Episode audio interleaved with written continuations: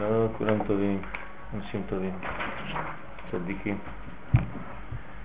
צריכים קצת אה, כוחות שחרור.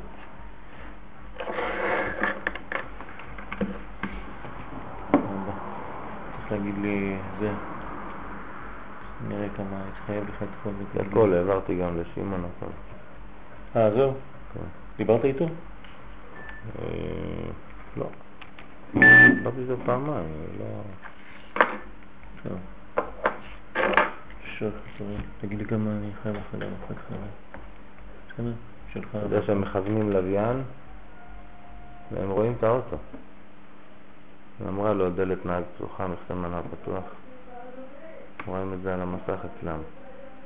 משהו גאוני זה. רק בישראל יש דברים כאלה, אתה יודע? נכנסה קוד, קודם כל האורות נדלקו לבד. היא אמרה, ככה בטלפון, אמרת לו, אתה רואה את האורות נדלקים? אז כן. אמרת לו, תפתח דלת אחת, מכסה מנוע. חמש דקות אני מתקשרת, כן, דלת נהג פתוחה, זה, זה, רואה הכל. אשרינו, מה טוב חלקנו. אתה רואה, תמיד רואים, מסתכלים עלינו מלמעלה, אה? אם- עם הלוויין אפשר לראות אותנו, על אחת כמה וכמה יש לו כמה לוויינים שם, כוח ליווי אמיתי יש לו. אתם זוכרים איפה היינו? יש אחד מסומן. היינו...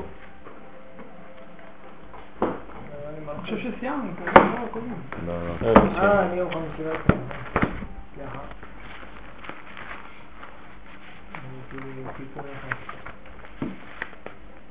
אין לי את המסומן פה. כנראה צילמתי איתו. אבל זה בראשון. מה, לא את הראשון? לא חושב. אה, באמת? אז למה חילקתי לכם את השני כבר? לא, אני חושב שסיימנו דף אחד, והחזרנו לך, והחלפת לנו אחד אחר.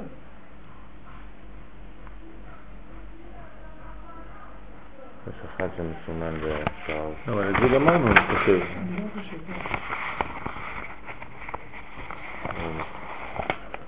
נכון. וגר? טוב. אז תחזירו לי את השניים, עוד מעט נחזיר לכם אותי. בעזרת השם נראה איך נתקדם. טוב.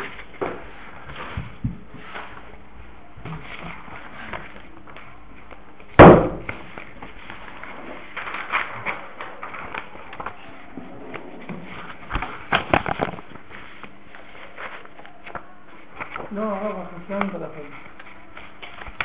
שורש אמונתם של ישראל. לכן ישראל מהם מנוצה, כי בהם רחמנא אה, רוצה לומר באמצעות ההנהגה, כי בהם ניתן מקום לאמונתם של ישראל. לכן ו' דהוויה רומז על ו', ועיקר שם הוויה, כי שם כל הקלקול והפגם בתחילה בסוד המלחין קדמיים. זוכר ש... שפירשת לנו את המלחין כן, קדמיים? כן. נו כן, כן, בגלל נכון. זה. צוריאל, איפה היית? אני לא רוצה את המנגל. נכון. לא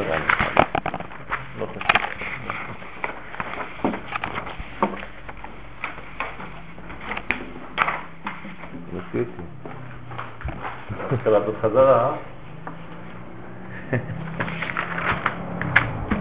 טוב, אז אנחנו ממשיכים במדרגות, היינו בשורש האמונה, אמרנו שזה הנהגה של כלל ישראל, כלומר שש ספירות כנגד שישה ימים בשבוע, מבחינת הזמן, ונמשיך בעזרת השם. זה גדרו וכללים מעניינו. עולם האצילות כלול מחמישה פרצופים. כן, ראינו שהספירות, אפשר לחלק אותם לחמישה פרצופים. הראשון נקרא ארי חנפין, אחרי זה יש אבא ואמא, זה עוד שניים, זה ונוק עוד שניים. כלומר, בסך הכל חמישה. מי שלא מבין אפילו פרט קטן, לא, לא להתבייש, נחזור על זה. וזה אחד מהם, כלומר, אחד מחמישה פרצופים של עולם האצילות, כשאנחנו מדברים בכללות, אנחנו מדברים תמיד על עולם האצילות, אחד מהפרצופים שם נקרא פרצוף זה, דהיינו הפרצוף הרביעי מלמעלה. מקור פרצוף זה בספירות עולם התוהו הוא ו' נקודות, כלומר לפני שהיה עולם התיקון, היה עולם התוהו.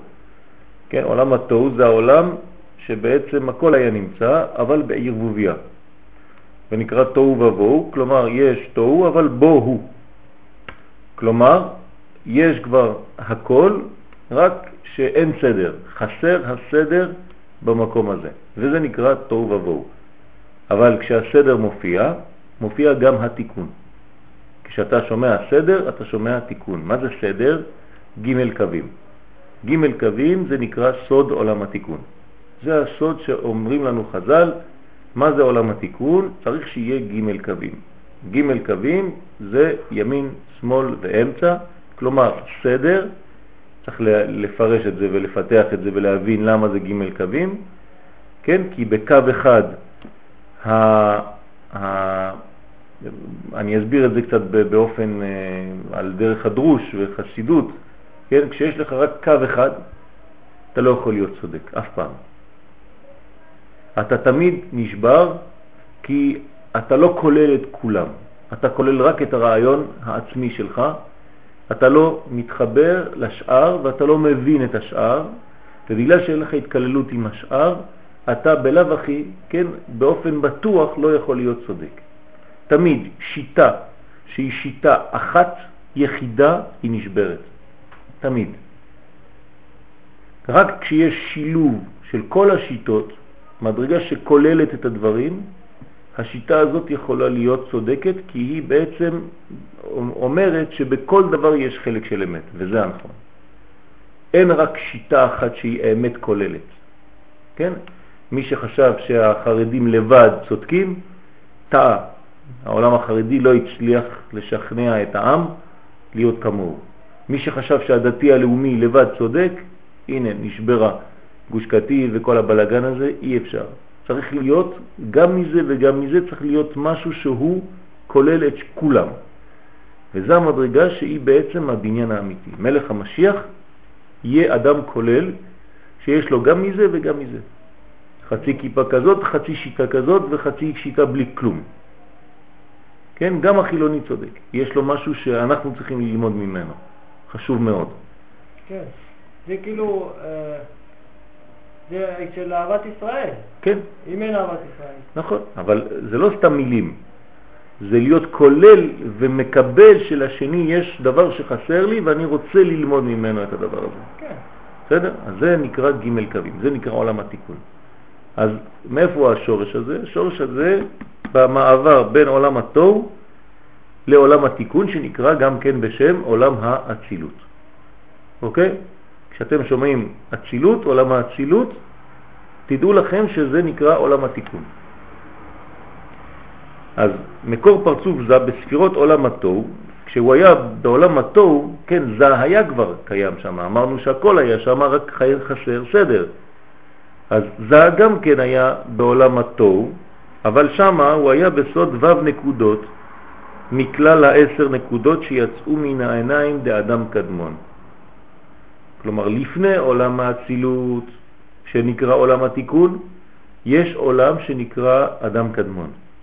העולם הזה שנקרא אדם קדמון, שמה, במציאות הזאת, הייתה שבירת הכלים. מהטבור שלו עד הרגליים שלו, שהוא מקום העתידי ששם יעמוד עולם האצילות, מן הטבור דאדם קדמון עד הרגליים שלו. שם זה המקום העתידי של עולם האצילות, כלומר עולם התיקון. במילים אחרות, אדם קדמון הייתה שבירה אצלו מן הטבור ולמטה, ובאותו מקום יהיה התיקון שנקרא עולם האצילות. מאיפה יצא הקלקול הזה? בלי להיכנס עכשיו לתוכן הדברים, אבל יצאו נקודות, עשר נקודות מן העיניים של אותו אדם, אדם קדמון, והם יצאו והתחילו להתגלות מהטבור שלו ולמטה. כלומר, מהעיניים עד הטבור לא קרה כלום, יצאו אורות. אבל כשהגיעו האורות לעולם, לקומת הטבור שלו כביכול, כן, זה, זה רוחני, משם התחילה השבירה. עכשיו, כשיצאו בעולם הנקודים, זה נקרא עולם השבירה, למה קוראים לזה עולם הנקודים? כי כל הנקודות היו נפרדות אחת מהשנייה, כל אחד בפני עצמו. תתארו לעצמכם שאין חיבור בין החלקים, כל אחד חושב שהוא המלך, שהוא צודק, שהשיטה היא רק כמוהו ואין לו קשר עם האחרים, תעשו מה שאתם רוצים, אני עושה מה שבא לי.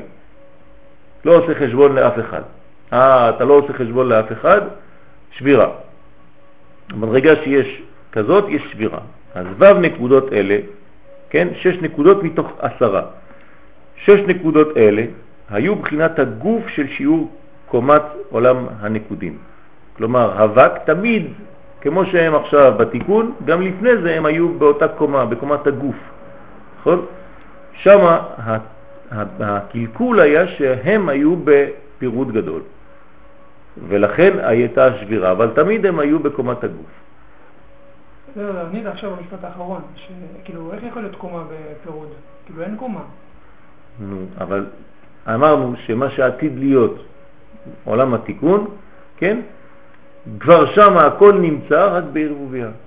כלומר, אתה לא אדם חדש היום ממה שהיית לפני עשר שנים. היה בך את אותו פוטנציאל, אותו כוח, רק השתמשת בו לדברים לא טובים.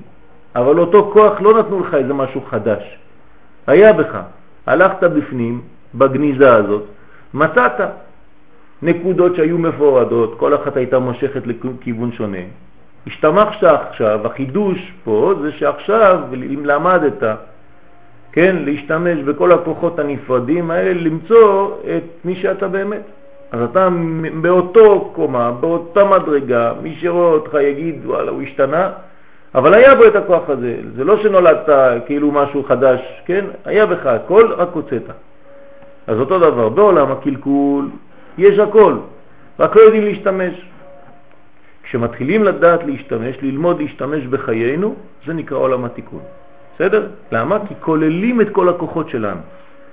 זה הרעיון, לכלול את כל הכוחות וללכת עמוק פנימה כדי להבין מי אני ולהשתמש בכוחות שהקדוש ברוך הוא נתן לי. הרי בכל תינוק יש את הכוחות האלה, רק צריך ללמד אותו להוציא לפועל. וזה נקרא בלשון העם חינוך. מה זה חינוך? ללמד, להשתמש בכוחות הפנימיים שהקדוש ברוך הוא נתן לנו מתנה. זה נקרא לחנך. כן, חנוך לנער על פי דרכו. אז זה כל הכוח של החינוך. כלומר, לך תחפש את הכוח הגנוז כדי להוציא לפועל את האור הגדול. אם יש לאנשים אנרגיה לרקוד עד אור הבוקר, זה אנשים שיש להם פנימיות גדולה מאוד, שיום אחד בעזרת השם, במקום להיות במקומות שהם לא כל כך בכיוון ישראל סבא, יש להם את אותם כוחות. הם פשוט מכוונים את הדברים ויכולים לעשות מזה אור גדול. כולם צדיקים. אז זה נקרא, והם מן הדעת ועד היסוד. כלומר, כל הכוחות האלה, זה השיעור של הקומה של הגוף, זה מן הדעת עד היסוד. כי נצח והוד נחשבים אחד בלבד, תמיד שתי המדרגות האלה, נצח והוד, הם נחשבים כמו אחת, כי הם פרי פלגי גופה, הם שני חלקים של הגוף, אחד נקרא ברמז משה והשני נקרא ברמז אהרון. הוא משה ואהרון, אהרון ומשה, שניהם נקראים אחד, כן? ו' נקודות אלה, שעוד מעט יקראו זעיר אנפין, בינתיים הם לא, הם לא פרצוף, כן? הם לא יכולים להיות פרצוף, כי אם אתה קורא להם פרצוף, אתה אומר תיקון. פרצוף שווה תיקון. אז בינתיים מה הם? שש נקודות שעתידים להיות פרצוף, כן? תבינו טוב, כשאתה אומר ספירה, אתה יכול לומר קלקול, שבירה. ספירה זה יכול להישבר. פרצוף זה כולל, ברגע שזה כולל זה בריא יותר. זהו. אז אין אפשרות לשבירה. מה שלמה?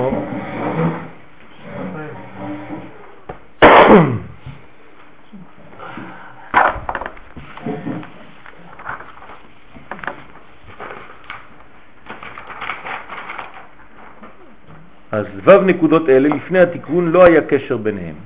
הנה אומר את זה בפירוש, אין קשר ביניהם בין שש נקודות לפני התיקון. ובהיותם נפרדים זה מזה בסוד רשות הרבים, כן? זה נקרא רשות הרבים, הם נפרדים, כל אחד, אה, זה הרשות של הרבים. אין, אה, אין קשר, אין, אין בניין, שום דבר. שלום עליכם.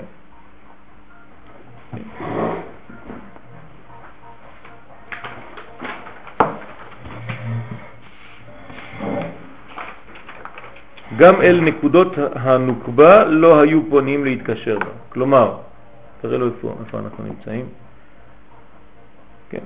כלומר, השש נקודות האלה, אנחנו נמצאים בעולם שלפני עולם התיקון, יש עולם שנקרא עולם התוהו. מה יש בעולם התוהו? נקודות שלא מתייחסות זו לזו. נקודות רוחניות, כן, שיטות, בוא נקרא לזה, שכל שיטה חושבת שהיא צודקת, ולא מתייחסת לשיטה השנייה, האחרת. לא רק שהם לא מתייחסים אחד לשני, הנקודות האלה, אלא הם לא מתייחסים בכלל למלכות. אין להם מלכות. מה זאת אומרת שאין להם מלכות? אין להם ייחוד. מה? בעצם המלכות היא מאחדת את כולם. מקבלת מכולם. מאחדת. מקבלת, אבל מה, מה זה אומר? את כולם. מה זה אומר? שמבטאת את כולם. אין להם ביטוי. למה אין להם ביטוי? בגלל שהם לא יכולים להתייחס אחד לשני, גם אין להם מי שיחבר את כולם ויגלה את כולם, את המדרגה הכוללת. אני מתרגם את זה במילים פשוטות היום, בסדר? אם אין בכוחי, בפנים, אני, כן?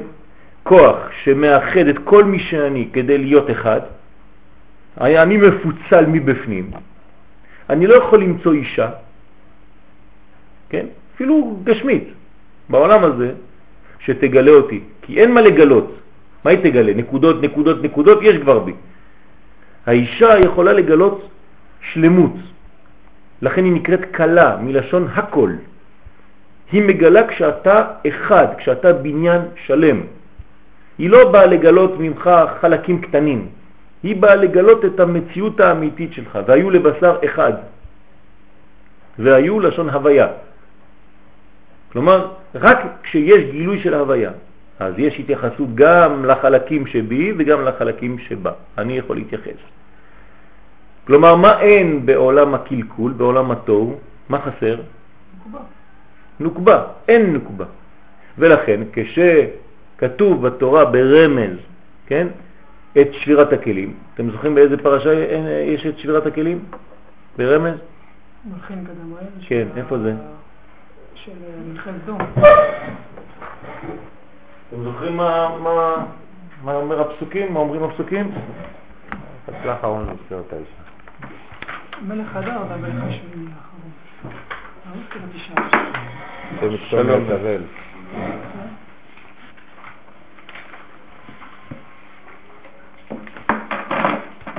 פרשת וישלח כתוב, אני קורא לכם, ואלה המלכים אשר מלכו בארץ אדום לפני מלוך מלך לבני ישראל. אומר הארי הקדוש, זה פה בפסוק הזה יש רמז למה שהיה לפני בריאת העולם. ואלה המלכים, הוא קורא להם מלכים, אשר מלכו בארץ אדום, כלומר במקום של קלקול, זה נקרא ארץ אדום, לפני שהופיע התיקון שנקרא ישראל, לפני מלוך מלך לבני ישראל. אומר האריזל, פה זה רמז שלפני התיקון שנקרא בני ישראל היה מלכי אדום. ואז מה קורה אצל המלכים האלה? אז אני ממשיך בפסוקים, וימלוך באדום בלע בן באור. אז הוא נותן לנו שם של מלך ראשון, ושם עירו דנהבה. ויומות בלע בן באור. כן, הוא מת. נו, מה, מה, מה? מה עשה? לא אומרים כלום, לא יודעים עליו שום דבר, מלאך מת. למה הוא מת? אומר האריזל, בגלל שהוא לבד, מנותק מהשאר, אין לו יחס לכלום. אז וימלוך וימות. וימלוך תחתיו יובב בן זרח מבצרה. שימו לב, וימלוך תחתיו. תחתיו זאת אומרת באותה מדרגה. יש לו את אותו כיוון, אותו בניין, כלומר אותו קלקול, אותה שיטה של אני ואפסי עוד, אין כלום חוץ ממני. גם הוא, מיד, לא כתוב מה הוא, מה, מי הוא, וימות יובב, וימלוך תחתיו עוד אחד. חושם מארץ התימני. וימות חושם, וימלוך תחתיו הדד בן בדד, המכה את מדיין בשדה מואב, ושם עירו עבית. וימות הדד, וימלוך תחתיו סמלה ממסרקה. וימות סמלה, וימלוך תחתיו שאול מרחובות הנהר. וימות שאול, וימלוך תחתיו בעל חנן בן אחבור. וימות בעל חנן בן אחבור, וימלוך תחתיו הדר. עכשיו, בא מלך חדש, גם כן תחתיו, אבל יש לו חידוש. ושם עירו פעו, ושם אשתו, יש לו אישה זה. מה קרה? מהתבאל, בת מטרד, בת מי זהב. אומר לנו אריזה, זה סוד. כל עוד ולא התגלתה אישה, כל המלאכים האלה לא יכולים להחזיק מעמד. אז הם חיים ומתים, מולכים ומתים מיד. פה לא כתוב שהוא מת. זהו, נגמר הפסוק. ואלה שמות אלופי עשיו למשפחותיו, וזהו נגמר. לא כתוב וימות. כלומר, אומר לנו הארי הקדוש, פה יש קוד גנוז, שהמלך השמיני הזה שנקרא הדר, כן, זה ההדר, ממש הגענו לבניין האמיתי, והוא רמז לעולם התיקון, שנקרא בלשון הקבלה עולם האצילות. מה החידוש אצלו? התייחסות. בלשון הקבלה, ג' קווים. כלומר, הוא לא חושב רק על עצמו, הוא כולל, הוא מתייעץ, יש לו יועצים מימין, משמאל, והוא בוחר בדרך המלך, הדרך האמצעית, ויש לו גם אישה, יש לו גילוי של הדברים, יש לו בניין, בגלל שהוא יכול להתייחס לאחרים, הוא גם יכול להתייחס לאשתו. ולכן יש בניין כולל. אז הוא נקרא עולם התיקון. כן? פרשת וישלח. אז אני חוזר. ולכן לא הייתה אז הנוקבה עומדת כנגד שיעור קומת זה כמו בזמן התיקון. לכן מה חסר שם בעולם התוהו? חסר בניין, חסר אישה, חסר נוקבה, חסר מלכות, אין מלכות. הרי כל הבניין של העולם וכל בריאת העולם זה כדי שתתגלה מלכותו יתברך. אז אם אין מלכות, אין גילוי של כל הבניין, אין תכלית, התכלית לא מתגלה. אז ברגע שיש בניין של מלכות, יש גילוי. אלא הייתה בבחינת העטרה הדבוקה תחת היסוד. אז מה זה שאין מלכות? זה לא שפתאום היא נולדה, היא הייתה. אבל אה, מה, איפה היא נמצאת? דבוקה, ביסוד, זאת אומרת, תחת היסוד זה נקראת נקודה. מה, מה זה כל הדברים האלה? מה זה, זה רק מתמטי להגיד לנו איפה היא נמצאת? לא. יש לה פוטנציאל, היא נמצאת פה, בגניזה, כמו שאתה לפני עשר שנים היה לך את הפוטנציאל, רק לא גילית אותו עדיין. היא עדיין גנוזה, היא בסוד נקודה, עכשיו אתה צריך לפתח אותה, תבנה אותה לקומה שלמה, תעשה ממנה מציאות. כלומר, החלק שנקרא בתוכנו מלכות הוא החלק שמגלה מי אנחנו ומגלה את חיינו. כשאני מתחיל לדבר ולבנות, אני עכשיו בונה מלכות. מלכות זה גילוי. כלומר, כל מה שבפוטנציאל, בנקודה, תחת היסוד, זאת אומרת נקודה קטנה שעדיין לא בנויה, תיקח את הנקודה הזאת ותפתח אותה, תפתח אותה, ת, תעשה ממנה נפח. זה בדיוק מה שקורה, וזה ההבדל וההפרש בין קלקול, שלא מתייחסים לזה, ולכן כל אחד רק בפני עצמו, כן, עם האנוכיות והאגואיזם וכל אחד בפני עצמו, לא מתייחס לא לחברים ולא לבניין אמיתי. וזה שמשתנה, שמתחתן, שבונה עכשיו בניין אמיתי של גילוי. ולכן זה שאנו אומרים שבעולם התוהו אין נוקבה לבחינת זה.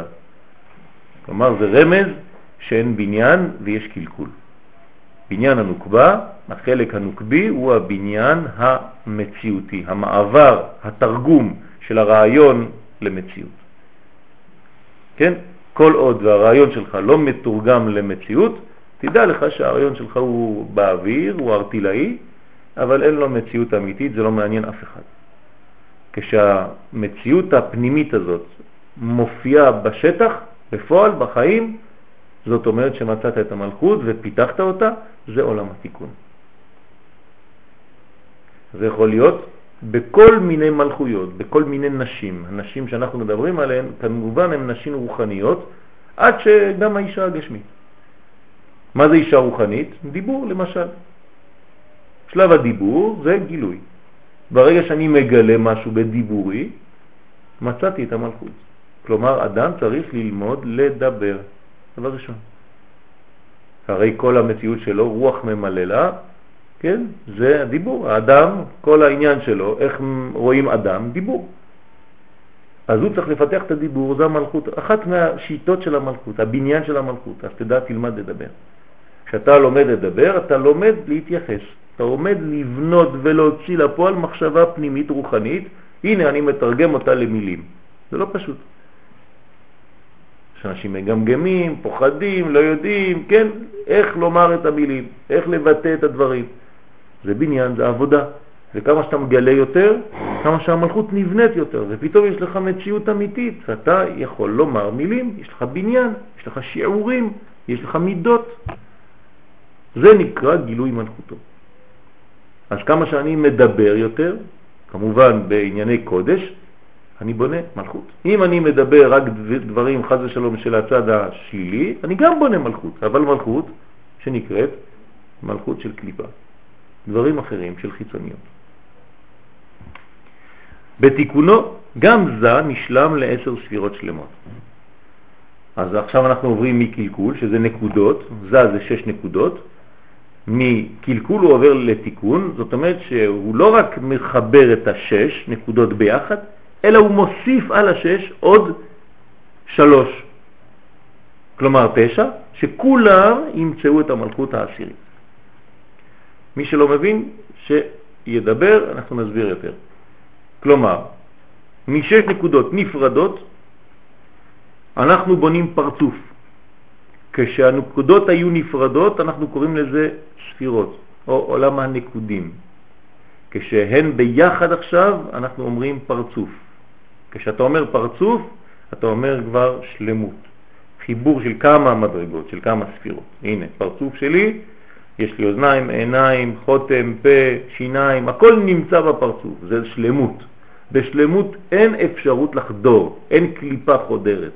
איפה הקליפה יכולה לחדור? כשאין שלום בין אדם וחברו, כן? כשאיש ואישה זכו שכינה ביניהם, אז אין איפה להיכנס. כי, כי אתה יכול להיכנס רק ביניהם, נכון? אבל יש שכינה שם. אבל אם אין שכינה ביניהם, אז יש חור ביניהם. בחור הזה יכול להיכנס קליפה, אש, אוכל תם, חד ושלום. ולכן צריך תמיד להיזהר, כן, שלא יהיה משהו אחר מאשר שכינה. איך עושים את זה?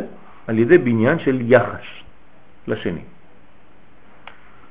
בתיקונו גם זה נשלם לעשר ספירות שלמות, אבל מתחילת אצילותו לא יצא אלא בבחינת הוו קצוות שבו. בהתחלה ראינו רק קצוות. למה קוראים לזה וו קצוות? כי זה רק קיצוניות, זה קצה. כשאתה אומר קצה, יש לך בעיה, כי אתה לא יכול לגלות את האלוהי אלא באמצע. הקצה לעולם לא מגלה אלוקות. הוא לא יכול לגלות אלוקות, כי הקדוש ברוך הוא לא יכול להיות קיצוני. למה הוא לא יכול להיות קיצוני? כי אם הוא קיצוני הוא לא שייך לכולם. תבינו, המילה קצה זה שייך רק לעצמו. רק האמצע שייך להכל, אפילו מבחינת פיזית. אמצע הגלגל שייך לכל חלקי הגלגל. אבל אם תיקח מקום שהוא בעל זווית ותתייחס רק אליו, בקצה הזה לא מתייחס, הוא רחוק מהאמצע, הוא רחוק מהכולל, ולכן הוא לא יכול לגלות אלוהות. כל דבר בעולם שלנו שרוצה לגלות ומתיימר לגלות אלוהות, חייב להיות מרכזי בנקודת האמצע שהיא שווה במרחקה לכל הנקודות האחרות. הרעיון הוא פשוט, אם אני שווה מכל, לכל המקומות, אני מתייחס ואני גם קשור לכל המקומות וכולם קשורים בי. אבל אם אני בקצה, אז כבר התרחקתי מהנקודה של הקצה השני, אז אני כבר לא יכול לגלות אלוקות, כי אלוקות זה חיבור של הכל, זה לא חלקים. אצל האלוהים אין פירוד חז ושלום, יש רק אחדות. אז בעולם שלנו הגשמי, עם המימדים של המקום והזמן, תמיד צריך למצוא את האמצע. כשתמצא את האמצע, האלוהים מתגלה. אם אני מחפש את אמצע הזמן, אני צריך להגיע לשבת. שבת זה אמצע הזמן, ולכן שבת מגלה אלוהות. מה שאין כן לבד יום אחד, יום שני, יום שלישי, יום רביעי הם קצוות.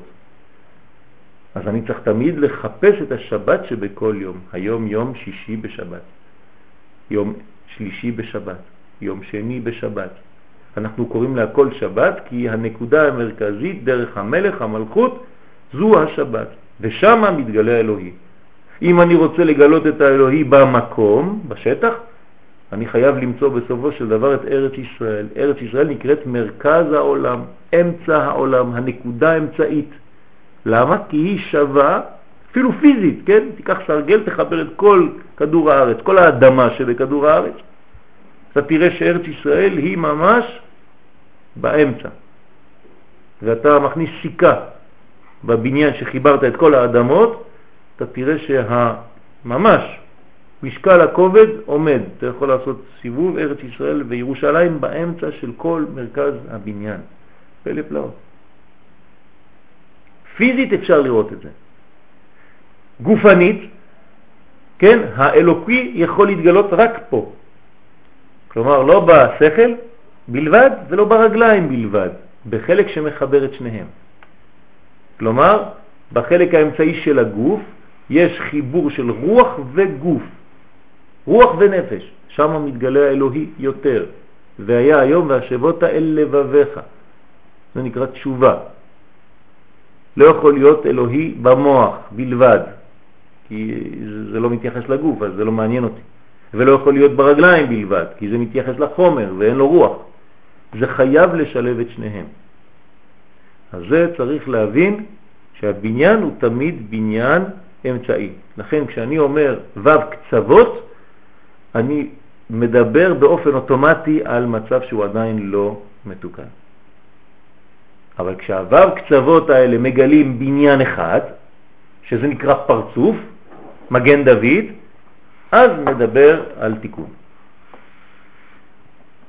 אז הוא יצא בו' קצוות שבו, כי אף על פי שבתחילת הצילותו היה בו ראש שסודו קטר, חוכמה, בינה ודעת, הראש בזמן היניקה לא היה פועל הפעולה העיקרית שבעבורה נאצל. כלומר, כמו ילד קטן, תינוק, שבזמן היניקה הוא עדיין לא, לא יודעים מי הוא, כן? הוא עדיין ילד קטן, לא יודעים מה יצא ממנו, כן? כשהוא יגדל, אז הוא נקרא יונק בינתיים. לכן אנו אומרים שבזמן הקטנות לא יצאו בזה אלא ו' קצוות בלבד. כלומר, בשנים הראשונות, אותו תינוק קטן, נחשוב עכשיו קוראים לו וק, אז הוא עדיין אה, מתייחס רק לקיצוניות לכל הדברים. כמו ילד קטן, שלפעמים, כן, בשעה אחת הוא יכול להיות ברוגז, שולם, שונא אותך, אוהב אותך, כן, תוך חצי שעה הוא עבר את כל השלבים, בוכה, צוחק, הכל. מה זה, אתה לא מאוזן? כל חמש דקות אתה משנה את הראש שלך, הפנים שלך, פעם אתה בוכה, פעם אתה זה, עכשיו אנחנו שולם, עכשיו אנחנו ברוגז, עכשיו אנחנו זה, עכשיו אני אוהב אותך, עכשיו אני שונא אותך. זה נקרא שאין לו עדיין דבר, דבק פנימי, שמחבר את כל המדרגות, והוא לא עקבי. אז הוא קיצוני. הוא מתפרץ על כל דבר, כן, הולך לקצוות. לא מאוזן. אז הוא לומד, הוא גדל, ובד בבד עם גדילתו, הוא לומד לכבד את הרובד האמצעי, את המדרגה האמצעית, ואז הוא הרבה יותר מאוזן. ורק בעיבור שני, כן, אמרנו שעיבור שני, מה זה? מה, אבל מה זה אומר, כן? מה זה עיבור שני? אתה עשית עיבור שני? כן. אתה חזרת לתוך הבטן של האמא? רוחני. רוחנית. זאת אומרת, עיבור שני זה שבשלב אחד בחיים, נגיד בגיל 18, אתה חוזר להיות כמו תינוק. 18 זה מאוחר. כן, אבל יש הרבה כאלה. כן, בגיל 18 חוזרים לעיבור ב', כלומר חוזרים לתוך הבטן בלי להיכנס לבטן. הם כאילו בתוך הבטן, תראו אותם. עד גיל 13 אתה חשבת שהם חכמים. מגיל 13 אתה אומר, וואי וואי, כל יום שהולך הוא מתטפש יותר. הפך להיות ממש אידיוט, בן אדם טמבל.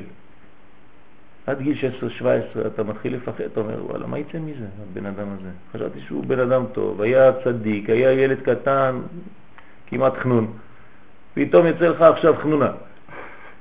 כן, מה קורה? מה קרה? אלא שהוא חייב לעבור שלב שנקרא עיבור שני. העיבור הראשון, אנחנו מבינים אותו, זה בתוך הבטן של האימא, היא הלכה, היא ילדה את התינוק. אבל מה זה עיבור ב'? הוא כאילו חוזר לקטנות, אבל הוא בחוץ, הוא כבר ילד, אבל הוא חוזר לקטנות המוחין, כמו תינוק קטן, אומר שטויות, מתייח... מתנהג כמו תינוק, אפילו הקטנים יותר מבוגרים ממנו. זה נקרא עיבור ב', ושם נותנים לו עכשיו תוספת מוחין, הוא צריך עכשיו לגדול. אז בעיבור שני נשלם בג' ראשונות. זה נקרא שהוא נשלם בג' ראשונות, הוא קיבל עכשיו חוכמה, בינה ודעת. אחר כך הוא יתחיל כבר, ברוך השם, שלב חדש, אתה אומר, אה, סוף סוף חזרת. אבל האמת שהוא יותר טוב ממה שהוא היה כשהוא היה קטן. נקרא עיבור ב'. כמה זמן העיבור ב'? תלוי בכל אחד. כן? יש אנשים שנשארים בעיבור חז ושלום. בדיל ויעבור, כן? עיבור זה בשביל, כן, בשביל הויעבור, כן? אבל הם נשארים שם. זה אמור להיות רק מעבר, בעלמא. אבל יש אנשים שאוהבים את השלב הזה, וחד ושלום לא גדלים בחיים שלהם, לא מקבלים גר. ואז יש לך אנשים שהם בעיבור, אפילו בגילאים אה, שם ירחם. ולכן צריך תוספת גר, תוספת ג' ראשונות, כלומר תוספת מוכין, להביא שפע רוחני למדרגה הזאת, כי אם לא, חז ושלום, היא הולכת לאיבוד. ולמה יצא זה מתחילת אצילותו בבחינת אבק? אז תמיד אותה שאלה חוזרת, כן, מה, הקדוש ברוך הוא לא יכול לעשות הכל מתוקן כבר? מה אני צריך את כל התהליך הזה? יוצא, חסר, עוד פעם משתלם, עוד פעם, מה זה? עיבור שני, מספיק, הקדוש ברוך הוא, אתה די גדול, תברא עולם מתוקן, ונגמר הבלגן, מה אנחנו צריכים את כל השטויות האלה? כן? אז למה הקדוש ברוך הוא לא בורא את זה מתחילת אצילותו בבחינת הוו קצוות שבו בלבד? למה זה נברא ככה ולא שלם?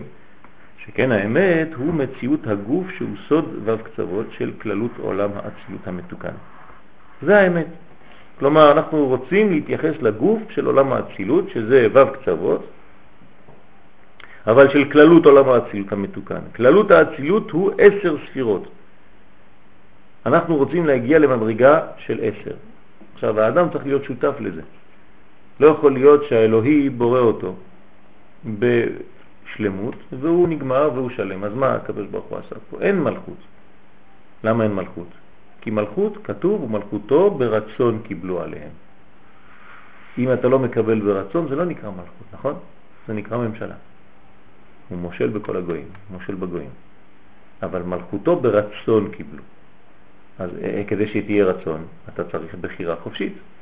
אז כדי שתהיה בחירה חופשית, אתה צריך להיות חסר, כי אם אתה שלם, אין לך בחירה חופשית, הוא, בחר, הוא כבר בחר בך ועשה אותך שלם, אז אין לך מה להוסיף.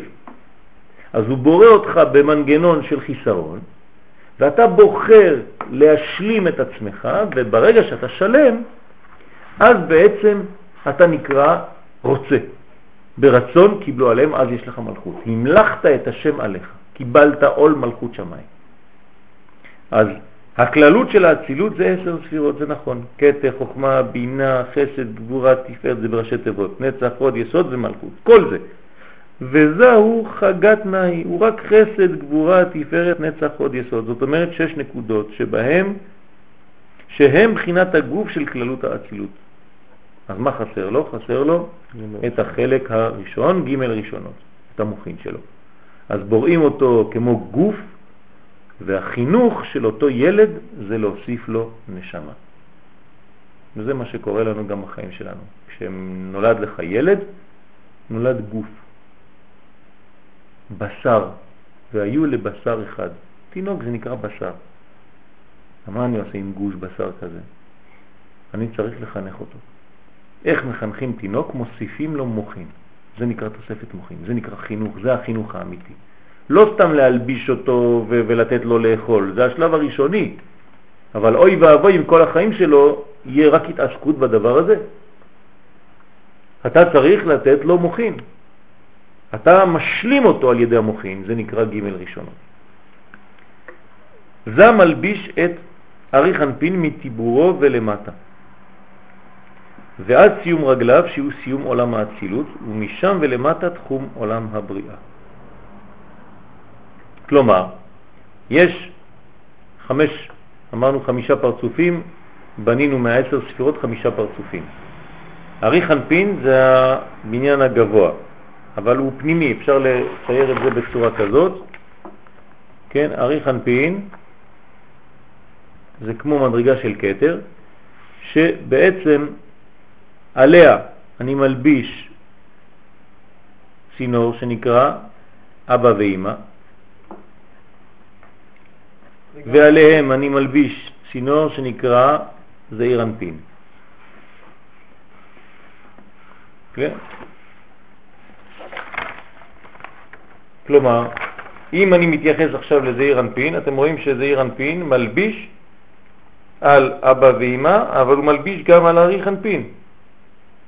בסדר? הוא כמו לבוש. מה זה לבוש? לבוש זה אותו דבר, מה שיש בפנים, אבל בחיצוניות יותר. כלומר, תסתכלו על החולצה שלי, היא זזה. למה היא זזה? בגלל שהפנימי זז. והפנימי זז בגלל שיש יותר פנימי שמזיז את הכל. עכשיו, תמיד, תמיד, תמיד, כשמשהו מלביש, הוא לא יכול להלביש על כל המדרגה. הוא חייב להלביש רק על החלק התחתון של המדרגה. למה? כי החלק העליון הוא בלתי אפשרי להלביש אותו. פנימי אותו. כשאתה אומר שאתה מלביש, זאת אומרת שאתה מגלה. כשאתה לא מלביש, זאת אומרת שאי אפשר להלביש. תחתון וחיצוני על אותו... אותו דבר, תחתון זה חיצוניות, או לבוש.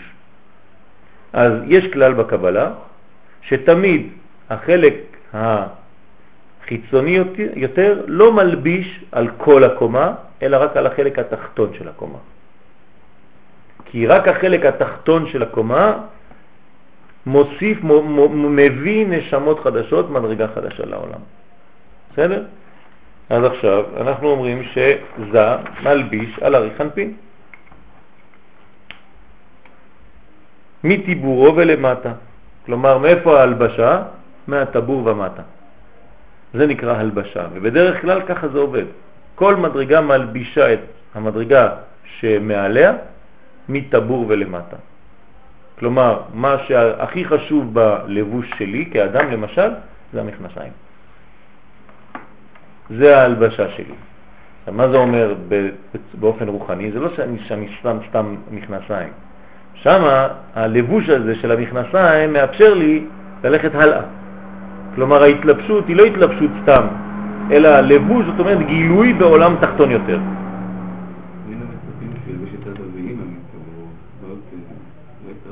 הוא מלביש גם את אבא ואימא וגם את אריך. אז למה, למה זה קופץ מדרגה, אתה שואל? נכון? כי אני ציירתי לכם שתי מדרגות. הוא מלביש קודם כל את אבא ואימא, וגם את אריך שבפנים, אבא ואימא. כן? אז זה נכון, אתה שואל שאלה טובה, אבל פה הוא מתייחס בכללות. הוא לא עכשיו מתייחס לאבא ואמא כי זה לא הנושא שלנו, הנושא שלנו זה זעיר אנפין. אז הוא אומר ביחס לפנימי, פנימי, פנימי, כן?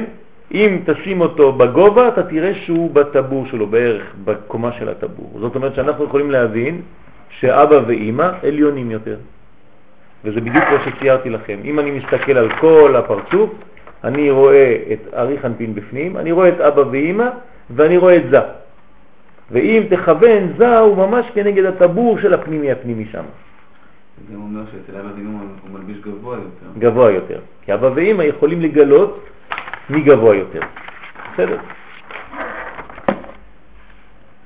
אז הוא מלביש מטיבורו ולמטה ועד סיום רגליו, שהוא סיום עולם האצילות. כלומר, עד סיום עולם האצילות יש לבוש. מכנסיים, עד למטה, עד הרגליים. מה קורה שם? לאן עוברים? כשנגמר עולם האצילות, מתחיל עולם הבריאה. כלומר, יוצאים החוצה כבר, זה עולם חיצוני יותר, בריאה מלשון בר. אתה יוצא מהפנימיות של עולם האצילות, שסודו אצל, או בצל א', אל הבריאה, אל הבית, בר. מאלף של אצילות לבית של בריאה. ומשם ולמטה תחום עולם הבריאה. כמו כל יתר פרצופי אצילות, כן, גם זה כלול ממה הוא בן. מה זה אומר שזה כלול ממה הוא בן? כי אנחנו עכשיו מכניסים הרבה הרבה מושגים בד בבד, אבל מה הוא בן? זה בעצם חלקים שהם זכר ונקבה של אותו פרצוף. תמיד חלק שנקרא מה הוא בעצם החלק הזכר, ושם בן, או שם בן, תלוי איך מבטאים את זה, הוא החלק הנקבי. אז בניין שלם זה מה הוא בן. מה הוא בן. כמה זה בגמטריה מה הוא בן? 97. 97. 97. זאת אומרת שברגע שאני רואה מה הוא בן, כן, אני חייב להגיע למספר כזה.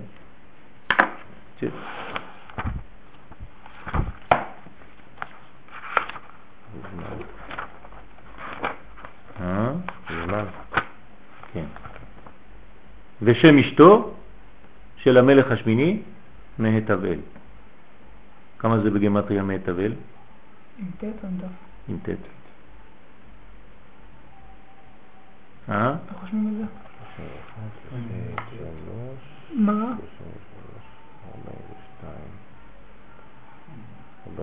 ארבעים וחמש. כן, בדיוק 97. 97. יש גם י'? כן. כן. זאת אומרת, הנה הסוד. כלומר, אומר לנו הארי הקדוש, השם של האישה, של המלך השמיני שהיא מתוקנת, היא כוללת, היא חייבת להיות כוללת, מה? את מה הוא בן. כלומר, גם אותו, שהוא זכר, וגם את עצמה, נקבה, מה הוא בן. לכן שם אשתו מהתבל. זה מתחיל ממה? אתה רואה את המה? ונשאר יתבל. כלומר, הטוב של האל מתגלה באישה. וזה מלביש על המה.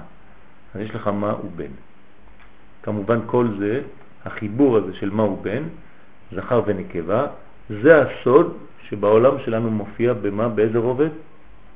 אמרת, בזמן. כלומר, כשאנחנו מדברים על זמן, הזמן הוא כלול מזכר ונקבה. צריך להבין את הדברים יותר בפנימיות, מה זה אומר.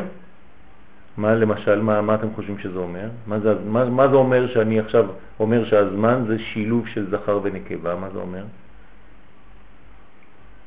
אפשר לפעול בזמן. יפה מאוד. זאת אומרת שהזמן זה פוטנציאל, זה הזכר, אבל תלוי מה אתה עושה איתו, זה הנקבה. איך אתה מפתח את הזמן שלך ועושה ובונה.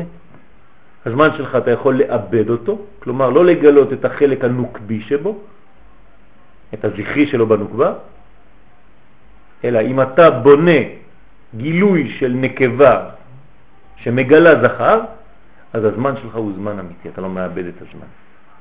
בסדר? אז זה, זה הכוח של ה, ה, המלך השמיני. ואף על פי שזה הוא בחינת זכר, כן? כי כשאנחנו מדברים על זה, מה אנחנו אומרים בכללות? שהוא זכר, נכון? אז יש בו גם כן בחינת בן. כלומר, יש לו כבר את הנקבה, שהיא דרכה דנוקבה. יש לו, יש בו את זה. וכן פרצוף הנוגבה, עכשיו תקלחת רק אצל הנוגבה, גם היא, יש בה גם כן בחינת מה? מה היא גם כן כלולה מזכר. למדנו את הסוד הזה, בזכר יש זכר ונקבה, ובנקבה יש זכר ונקבה.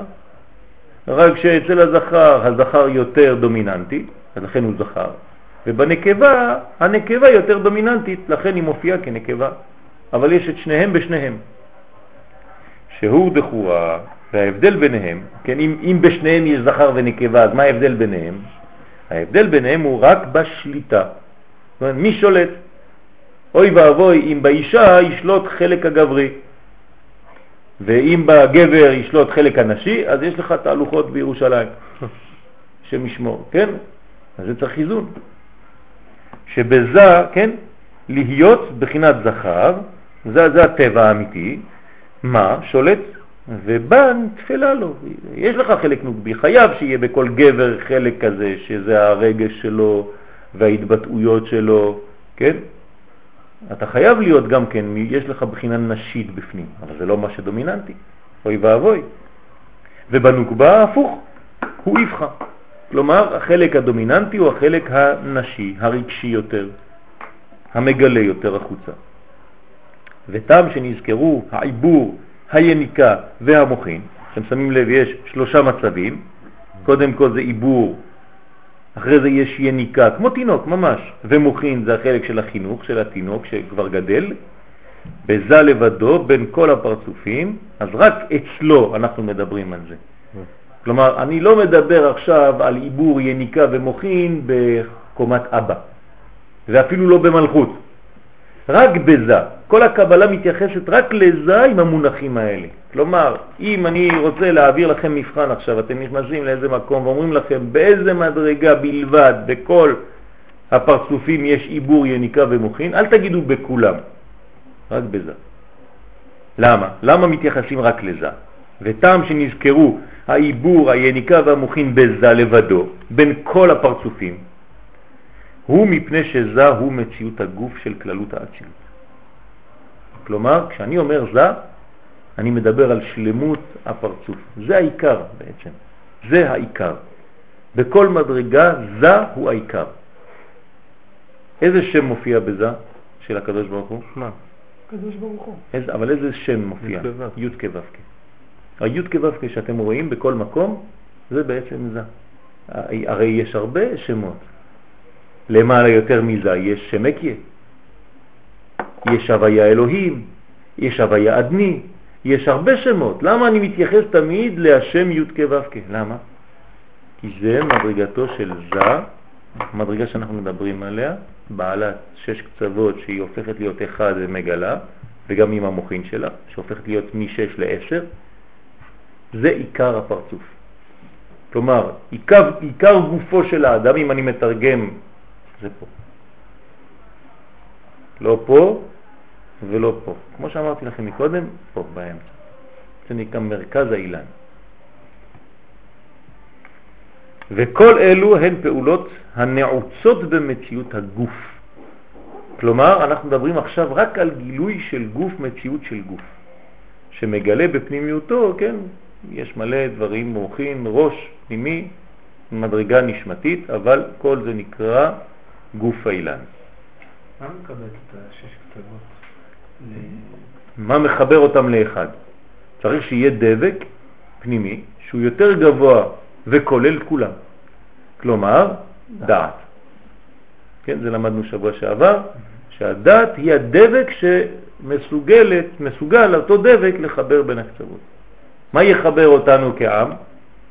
כוחו של מלך המשיח, רוח פנימית, ששווה לכולם. אם במלך המשיח אני לא אראה בן אדם שדומה לשיטה שלי, אני לא אלך איתו. כלומר, המשיח יהיה לו תכונה כזאת שהוא, כולם מקבלים אותו. החרדים יגידו הוא חרדי, החילונים יגידו הוא חילוני, הדתיים לאומיים יגידו הוא דתי לאומי, כל אחד יחשוב שהוא משלו. הוא יגיד לכם נכון, אני משלך, אתה גם אתה צודק, גם כולם צודקים, אתם כולכם צודקים ביחד. תראה, יש לי פה כיפה שרוגה, פה כיפה שחורה, פה אין לי כיפה, פה יש לי קסדה, קסדה של צבא, פה יש לי, כן, הכל יש לי. אני כולל את כולם. זה הכוח של מלך המשיח. כמה שרב גדול יותר, הוא כולל את כל השיטות. זה לא רק הרב שלי, זה הרב של כולם. כן, נכון, הוא באמצע. זה אלי, כן, זה השם קיווינו לו. כן, עתיד הקדוש ברוך הוא לעשות מחול לצדיקים והוא עומד באמצע, ככה כתוב. למה הוא עומד באמצע? כי רק האמצע שווה לכולם, אותו עוד פעם. זה חשוב מאוד להבין את המושגים האלה. לכן שבת זה לא סוף שבוע, זה אמצע שבוע. זה אמצעיתו של השבוע. אין דבר כזה סוף שבוע. כן? סוף שבוע זה יום שלישי בלילה, בין שלישי לרביעי. לכן זה קצה. כן? שורש החיצוניות והפנימיות, זה. זה יש בו חיצוניות ויש בו פנימיות, כמו בכל דבר בעולם. יש חיצוניות ופנימיות. לצערנו אנחנו מתייחסים בעולם בדרך כלל רק לחיצוניות הדברים, ולעולם לא לפנימיות שלהם. אז פה אנחנו צריכים לאזן. כן.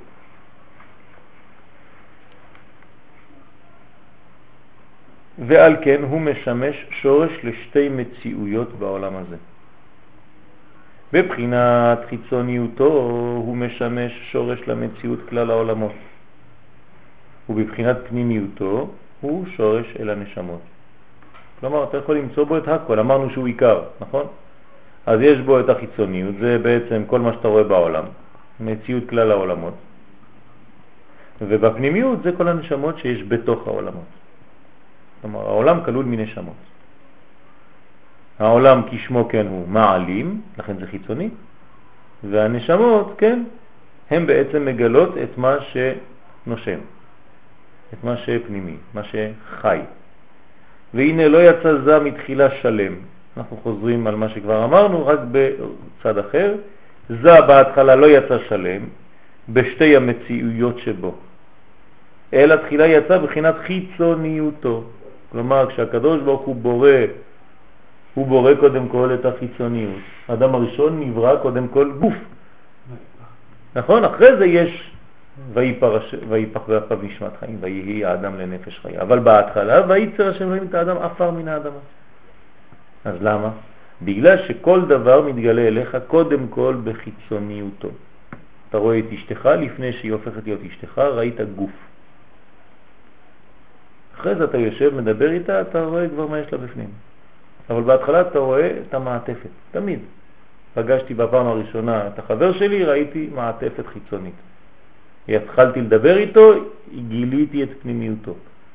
כל מה שאנחנו רואים בחיים שלנו, בפעם הראשונה שראיתי את זה, ראיתי רק חיצוניות. אחרי זה פתחתי, ראיתי איך שזה עובד טוב. אז בכל דבר אנחנו רואים חיצוניות. העולם שלנו בנוי בצורה כזאת. מתחילים מהחיצוני ומגלים את הפנימי יותר ויותר. אוקיי? לכן הגאולה של עם ישראל היא תמיד ממטה למעלה, מהחיצוני אל הפנימי. כלומר, אני מגלה שבחיצוניות מתגלה הפנימי, יותר ויותר. ברגע שאני אגלה את הפנימי שבכל החומר, אז זה נקרא גאולה שלמה. סוד הפרפר. כן, סוד הפרפר.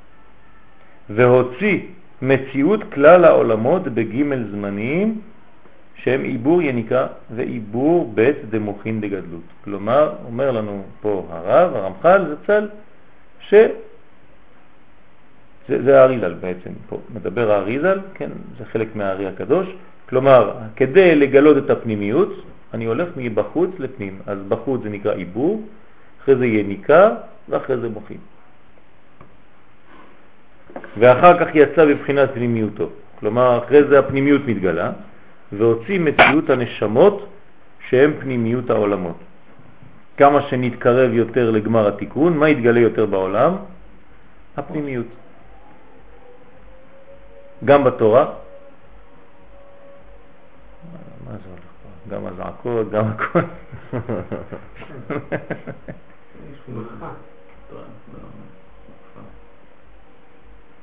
טוב, אז גם הנשמות, הפנימיות של העולם מופיעים בסוף, ולכן ככל שאנחנו מתקרבים לגילוי משיח, כן, אנחנו מגלים יותר ויותר את הרובד הפנימי של התורה, ולכן הרבה הרבה מדברים על תורת הסוד, חסידות יוצאת עכשיו לאור, ותורת הקבלה יותר ויותר מתגלה.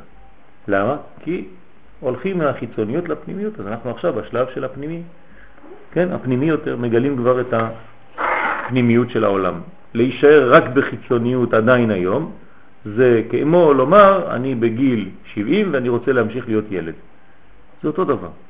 מי שלא מתייחס עכשיו ללימוד הפנימיות של התורה ברצינות, הוא בעצם אומר במילים אחרות, מתאים לי להיות ילד במצב של עיבור או יניקה. אני לא רוצה מוחים. זאת אומרת, זה צריך להיות משהו אה, שכולם אה, יכולים כן, כן, שצריכים, חייבים ללמוד. כלומר, היום, לצערנו זה עוד לא בשטח ממש, אבל בכל הישיבות חייבים להוסיף לימוד שהוא פנימי. אז מוסיפים את זה בצורות אחרות, כמובן אני לא מדבר על לימוד ממש ספציפי עם המונחים האלה, אפשר ללמוד כוזרי, זה גם חלק שהוא ממש אה, אה, מתייחס לפנימיות הדברים, אפשר ללמוד אה, דרך השם, אפשר ללמוד כל מיני ספרים, כן, שהם מלמדים על הרובד הפנימי הזה. וגם בחינת הנשמות יצאו בג' זמנים הנזכרים. כלומר, לא רק בגוף יש עיבור, יניקה ומוחין אצל זה, גם בנשמה שלו. כלומר, גם המציאות הרוחנית הפנימית שלו לא מופיעה בשלמותה בפעם אחת. גם הנשמה יש לה גדילה. כי ג' זמנים הנ"ל נוהגים בין בבריאת החיצוניות ובין בפנימיות. אה, אני לא, לא הבנתי את זה. כשהוא אומר חיצוניות, הוא לא מדבר על העולם הגשמי. גם, למה לא? כי בעולם הגשמי אין אה, ג' קווים, זה... בוודאי שיש. אם לא היה ג' קווים לא היית רואה שום דבר. בוודאי שיש ג' קווים. כל דבר הוא מאוזן בעולם שלנו, אפילו בעולם חומרי. אם אתה מפריד בין העולמות, עוד פעם, אתה נופל למלכודת של עולם הניקודים. אתה מבין? אוקיי. אסור להפריד, הפוך. החיבור עם העולם הגשמי הוא בעצם מראה כמה אתה גדול. איך רואים אם אתה גדול או קטן? אם אתה קטן אתה בורח מכל מה שגשמי, כי אתה פוחד, כי אתה עדיין לא בנוי, אז הכל מפחיד אותך. אם אתה אדם גדול, אתה לא מפחד מזה. אתה לא יכול לפחד מזה. אין לך מה לפחד. אתה, אתה יכול להיכנס שם, באמצע הריקודים. אם אתה אדם גדול. בוודאי. אתה צריך להגיע למדרגה כזאת. ללכת בין הריקודים שם, לחבק את האנשים, כן? בלי ליפול, הפוך, לחזק אותם, צדיק וזה, כן. אני מכיר אה, אדם שחזר בתשובה בדבר כזה, כן. היה חתונה בחוץ לארץ, והוא היה באמצע החתונה בהתלהבות ורוקד ככה, איזה מין אה, דיסקוטק כזאת, זה הופך באיזשהו שלב לדיסקוטק, כן? ופתאום החבר שלו שעלה לארץ בא לביקור, בא לחתונה, והוא רואה אותו ככה עומד עם סנדלים, ישראלי כזה, רואה אותו כזה, והוא רוקד כמו איזה נחנך ככה עם עניבה וכל מיני. הוא אומר, הוא מספר לי, כן? התביישתי. באמצע הריקודים ראיתי כמה אני טיפש. ראיתי את האדם הזה מולי, את הישראלי הזה, ואמרתי, וואי, וואי, זה מה שאני רוצה להיות בחיים שלי. תראה מה אני, תראה למה אני דומה. חזר בתשובה ככה ברגע הזה, באמצע הריקודים. הוא בעצמו אדם גדול. כן, בוודאי, כולם. יש לנו נשמה פנימית גדולה. ישראל גדול, גדולים. כן, יש להם פנימיות גדולה, נשמה גדולה מאוד. אז האדם הגדול לא בורח מכל מיני פחדים, וואי, זה אני פוחד, תמיד הוא בסור מרע. זה אני לא הולך לשם, וזה אני לא הולך לשם, והמוזיקה הזאת מפחידה אותי כי זה יכול לבלבל אותי וזה וזה וזה, שום דבר לא מבלבל אותי, שום דבר. יש לי בניין, כן? ואני צריך לדעת מה קורה ולדבר עם הצעירים בשפה שלהם. אם אני לא יודע מה הם מדברים, אז יש לי בעיה, הם יגידו לי, אתה, אתה רואה, אתה לא בכלל בעולם שלנו. לא, אני בעולם שלך, אני יודע מה זה Black Eyed Peas, ואני יודע מה זה שקירה, כן? כדי שאם אני אתן להם שיעור, אז אני אתן להם דוגמה. כן? זה נקרא שיר הביפ. מאיפה אני יודע? הייתי. למה? כי אני מתעניין לדעת איך הצעירים האלה, כן, יש להם איזו מילה שהם לא רוצים שישמעו, אז הם עושים ביפ. אז אני אתן להם דוגמה בתורה שלנו, שיש דברים שלפעמים אומרים ביפ. אני צריך לתרגם את העולם החומרי הגס הזה, להבין את הפנימיות ולדבר בלשון שהם יודעים לשמוע. אם אני מדבר כמו שאני מדבר איתכם עכשיו, אף אחד לא יקשיב, נכון? אז אני צריך להבין איך להיכנס בדבר הזה. והנה רבי אליעזר, רבי, כן. אנחנו לפני פסקה אמרנו שרק בזי שידור ינקה במאופן כן, שזה הגוף. כן, זה העיקר. ופה הוא אומר שהשידור ינקה במאופן גם בנשמה. של זה.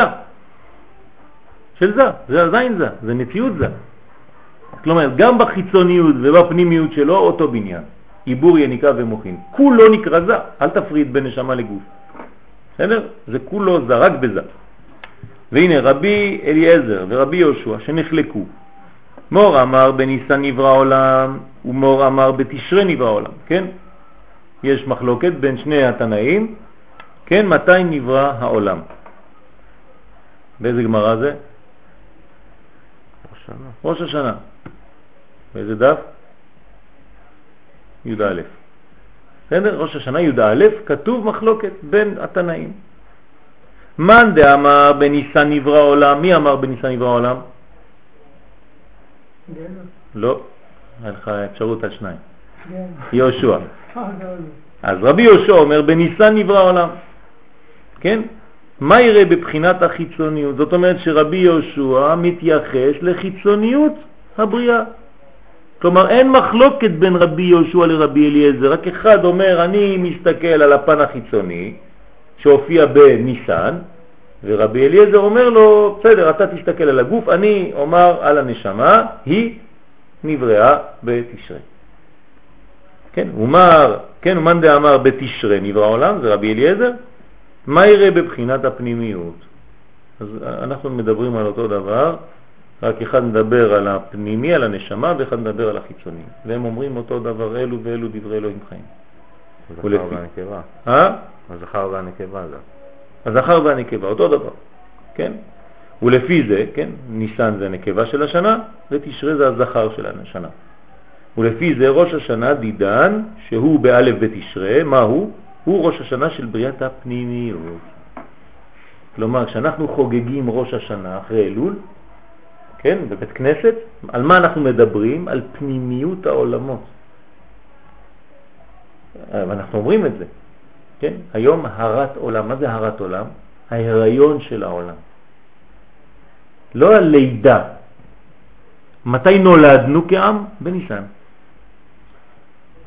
יש את המדרש שאדם הראשון אחרי שחטא, אז עולם הלך והחשיך עליו. כן. זאת אומרת שמבחינתו העולם התחיל בסתיו, לא התחיל באביב. בעצם איזה תשרי. כן. אפשר להגיד אולי כשאנחנו מדברים על הרת עולם, שניסן זה העיבור השני. זאת אומרת, קודם כל נברא החיצוניות, כן. אחרי זה נברא הפנימיות. לא, התגלה. התגלתה, השתלה אוקיי. הפנימיות נכנסה כי הפנימיות לפני ה... אבל זה שאנחנו מדברים על הרת עולם, זה כן. זה שהמוחים נכנסו בעיבור השני בעצם, ואז האדם הראשון, כי אחרת זה לא מסתדר עם הסיפור, עם המדרשים. כן, כי כל צריך להיברא באביב, ואז העולם לא הולך ומחשיך, הוא הולך ומאיר. אוקיי. אוקיי. אין בעיה. אפשר לומר ככה. כן. הוראת השם הזה, זה, למה קוראים לו זה? הטעם שהפרצוף הרביעי, כן, אמרנו שזה הפרצוף הרביעי מארי חנפין, אבא, אמא וזה, הוא הרביעי. כן, אחרי זה יש נוקבה דזה, חמישי. אז הטעם שהפרצוף הרביעי של הצילות נקרא בשם זעיר אנפין. למה הוא נקרא זעיר אנפין? אנחנו קוראים לו זה בראשי תיבות. להורות כי הוא קטן, זעיר. הוא קטן בתחילה, שאין בו אלא שישה חלקי ספירה אחת לבד. כלומר, אנחנו מתייחסים למדרגה שלו שהוא זעיר, כן, זרע, קטן. ורק על ידי התיקון הבא אחר כך נגדל פרצופו כמו ג' פרצופים העליונים ממנו, כלומר אבא, אריכנפין, אבא ואמא. שמיד מתחילת אצילותם היה כל פרצוף, בכל פרצוף מהם ספירה שלמה בכל העשר נקודות הפרטיות שבה. כלומר אין, אין השתלמות אצלם, הם נבראים בשלמות. רק אצלו היה המעבר הזה מקטנות לגדלות. אז בהתחלה הוא נקרא זעיר אנפין, בלשון עברית פנים קטנות, כן? ואחרי זה הופך להיות פרצוף שלם. כלומר, הגדלת הפני, הפ, הפנים האלה, הקטנות, לארי חנפין. ארי חנפין זה ערך אפיים, כן? פנים גדולות. אז לכן קוראים לו זעיר אנפין. אז אנחנו מתייחסים על תחילת גילויו. זה, שיט אלפי שנין של העולם הזה. עכשיו אנחנו מתרגמים את זה לזמן, כי אמרנו שזה עיקר הבניין, אז אם זה עיקר הבניין, זה הבניין שלנו. מה זה הבניין שלנו בעולם הזה? כשהקדוש ברוך הוא ברא את העולם, הוא ברא? את הזמן. כן, בראשית זה מושגים של זמן. נכון? אם לא היה לנו זמן בעולם שלנו, לא היה יכולים לתקן. הזמן שלנו הוא נחוץ.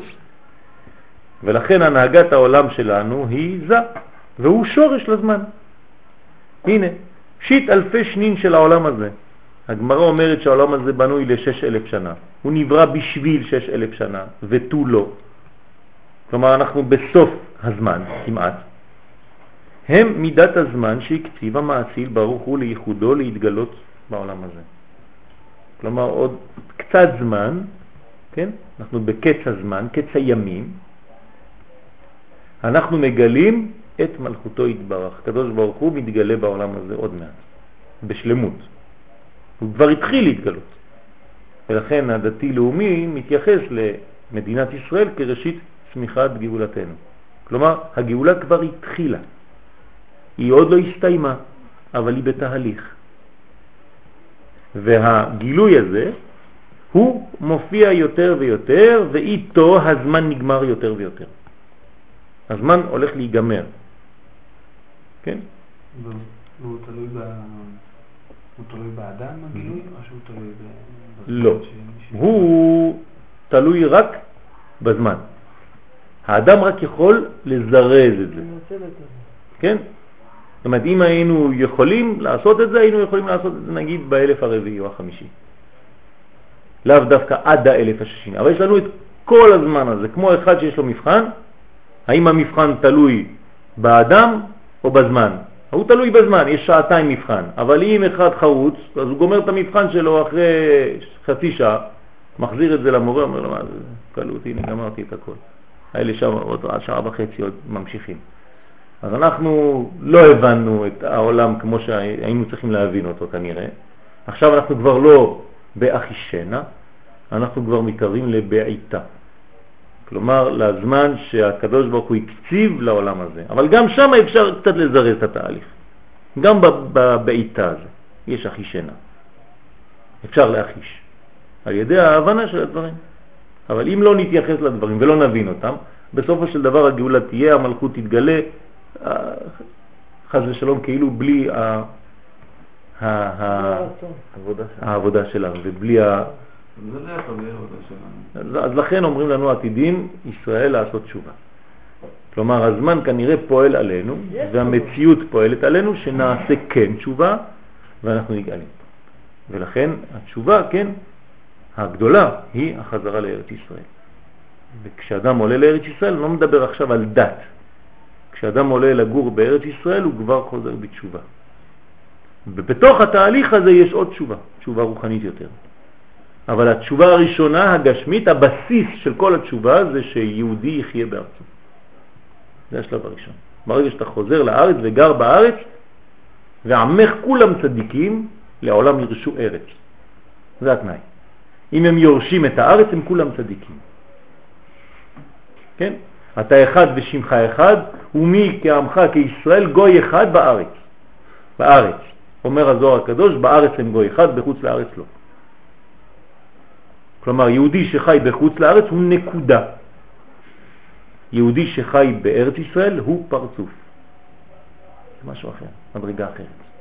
לכן האווירה בארץ ישראל מחכים, כלומר יש גילוי של מוכין חוכמה. עצם העובדה שאתה חי בארץ ישראל, לא חשוב איפה. גם היה זה נכון? מה? זה גם היה נכון? כן. אבל כשאתה רוצה עוד יותר, אז אתה מגיע לירושלים. ובירושלים מתגלה עוד פן מיוחד, וכו' וכו'. כי העלים הקדוש ברוך הוא את שלמותו, ונתן מקום לחסרונות וקלקולים להתגלות בעולם. הקדוש ברוך הוא יש לו סבלנות. הוא אומר, יש שש אלף שנה, אוקיי, אני אתן לכם את כל הזמן שלכם. אני מעלים את עצמי, אפילו לא נמצא. אני אפילו לא משגיח שתראו אותי. כלומר, אתה עובר מבחן, והמשגיח יושב לך מול העיניים, אתה לא יכול לזוז. אתה מסתכל ימינה, אומר לך, שט. מסתכל שמאלה. הקדוש ברוך הוא אפילו לא ככה. מכניס אותנו, מחלק לנו את המבחנים ויוצא. נעלם, אתה לא רואה אותו. וכולם, יש אנשים רציניים, עובדים, יש אנשים, מה עשית וזה, הולכים, קמים, עושים בלגנים והכל, רק יש לו מצלמה, הוא רואה הכל. בסדר? אבל הם מרגישים חופשיים. איזה כיף, המורה יצא, עשיתי מה שבא לי, וזה, הוא לא יודע שהמורה ראה, היה לו מנגנון מיוחד, להסתכל עליו, הכל נראה. בסדר? אז הוא נעלם. כדי לתת מקום לאדם בכוח אמונתו לזכות שיהיה גילוי ייחודו יתברך פרי מעשיו. אין שוטר שיבוא ויגיד לנו, כן, לא להשאיר חמץ בפסח בבית. ואנחנו עושים את זה כאילו היה לנו איזה שוטר גדול, נכון? מה קרה? עם ישראל קדושים. כולם רצים, מורידים, לא מדבר על דתיים, חילונים, מנקים, חודשיים לפני פסח כבר פסח. מנקים כל הבית, הכל, אין שוטר, אין משגיח, אף אחד לא יגיד לך שום דבר, אתה יכול בצניעות לאכול פיתה, וכולם בורחים מזה כאילו שטן. כן, רוב עם ישראל. למה? יש לנו משמעת פנימית שאומרת לנו שזה האמת. זה הכיוון. תשימו לב, תקנו דיסקים ישראלים, תסתכלו על דיסקים ישראלים, בסוף הדיסק, בפנימיות, תפתחו את הספר הקטן של כל המילים של השיר, בתודות, כמעט 99% תודה לקדוש ברוך הוא. שימו לב. עד שאפשר לי להוציא את הדיסק הזה, וזה זמרים חילונים. מה, מה הולך פה? כן, יש אמונה אמיתית פשוטה בפנים.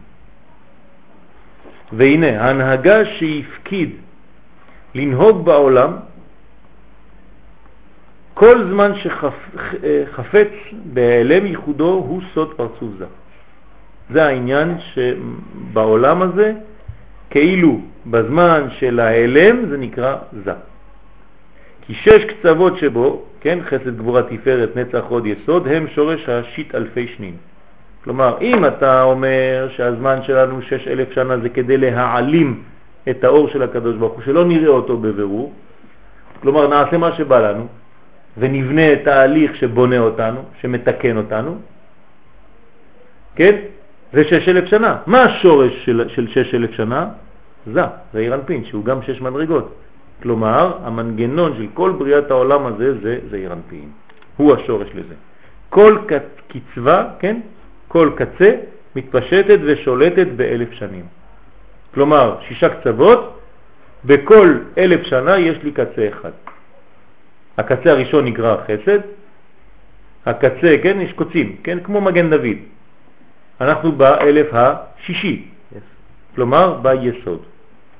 לכן אנחנו בתיקון היסוד, ולכן היום יוצא כל התיקון הזה שנקרא תיקון היסוד, שנקרא גם כן תיקון הכללי.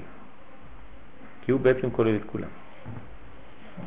ונמצא ששליטת זה בסוד שיט אלפי שנין של העולם הזה, דהיינו משהתחיל העולם, העלם, אותו דבר, העלם הייחוד, עד שובו להתגלות שהוא זמן בירור האמת בפועל. שמתם לב? העולם מעלים את האור של הקדוש ברוך הוא, ולאט לאט רק יורדים מסכים. זה מה שקורה עם הזמן שאוזל. כלומר, כל שעה שעוברת בזמן, מה היא עושה? מורידה מסך. עוד מסך נופל, עוד מסך נופל. כשמסך נופל מתגלה האור הפנימי יותר ויותר. אז האור שבעולם מתגלה יותר ויותר כי המסכים נופלים. זה סוד. מה? יפה, כתוב, כתוב שעתיד הקדוש ברוך הוא להוציא חמה מן ארתיקה. זה הסוד. ואז? ואז אה, הרשעים נשרפים, וצדיקים, כן, פתאום ביום אחד. מרפא, לא, עתיד, זאת אומרת זה תמיד, זה תהליך. כל יום שעובר, כל שעה שעוברת, יש מסך נוסף שנופל. כמעה כמעה, גאולתם של ישראל כמעה כמעה, כן? היו הולכים בבקעת אה, טבריה ואומרים, מי זאת הנשקפה כמו שחר?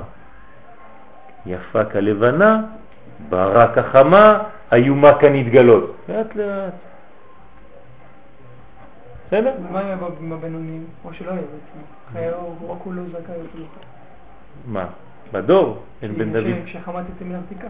כן, אז זה, זה אומר שבעצם זה, זה, זה, יש מנגנון של סלקציה כזאת. אבל זה לאט לאט. כן, אבל היא יכולה להיות פרטית, מיני ובה. זה יחזור בקיום. אבל לא יהיה בינוניים כאילו? אין. אני מדבר לא על מציאות של שני בני אדם בלבד, אני מדבר רק עליך. החלק. החלק הרע שלך יעלם? יישרף, ייעלם, והחלק הטוב שלך יתבשם. עתיד הקדוש ברוך הוא להוציא חמה מן הרתיקה, כן? רשעים זה החלק של המעשים הלא טובים, המחשבות הלא טובות שלנו, כן, נשרפים, קלים. כלומר זה תיקון, זה ברכה. כן?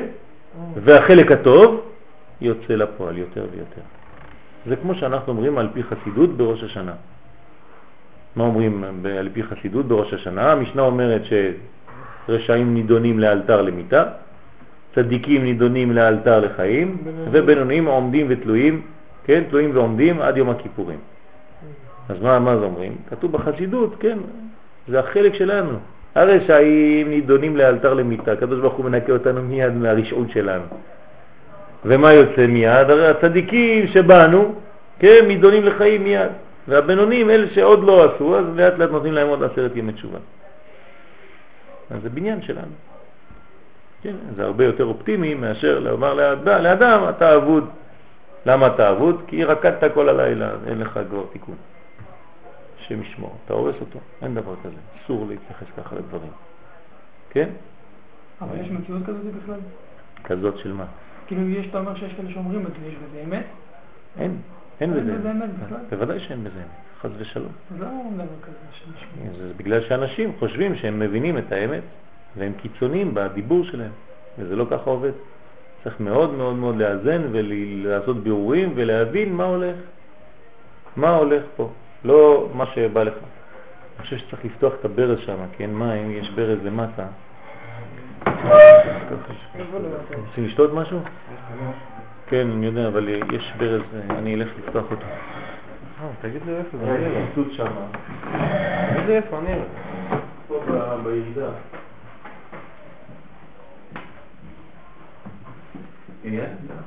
הולך להביא את המים.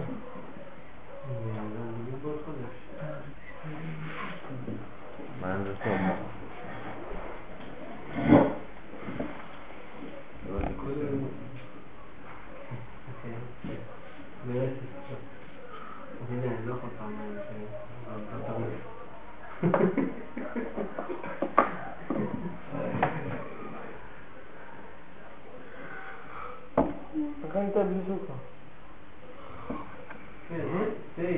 לכן תה בלי סוכר. תה בלי סוכר. יש? יש? סוכר. איפה?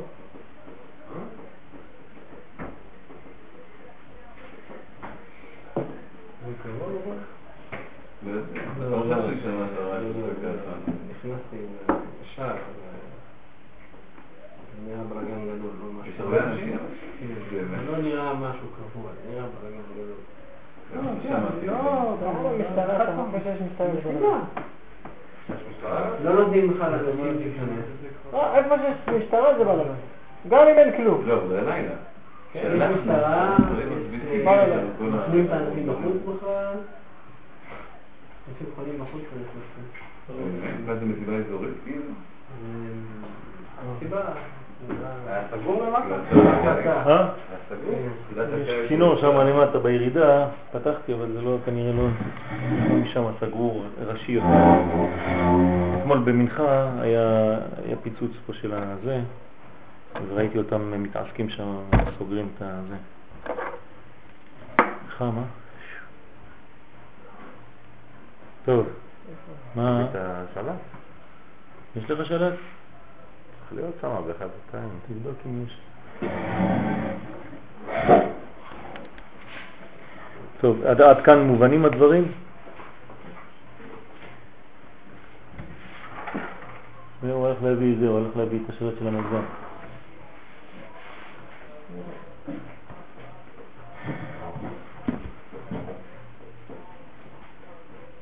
אז אנחנו רואים שהזמן הוא בעצם, השורש שלו זה בזה. כלומר, נמצא ששליטת זה בסוד שיט אלפי שנין של העולם הזה, היינו משהתחיל העלם הייחוד עד שובו להתגלות שהוא זמן בירור האמת בפועל. זה גמר התיקון, כשנגיע לבירור האמת בפועל ולימוד תורת האמת, כן?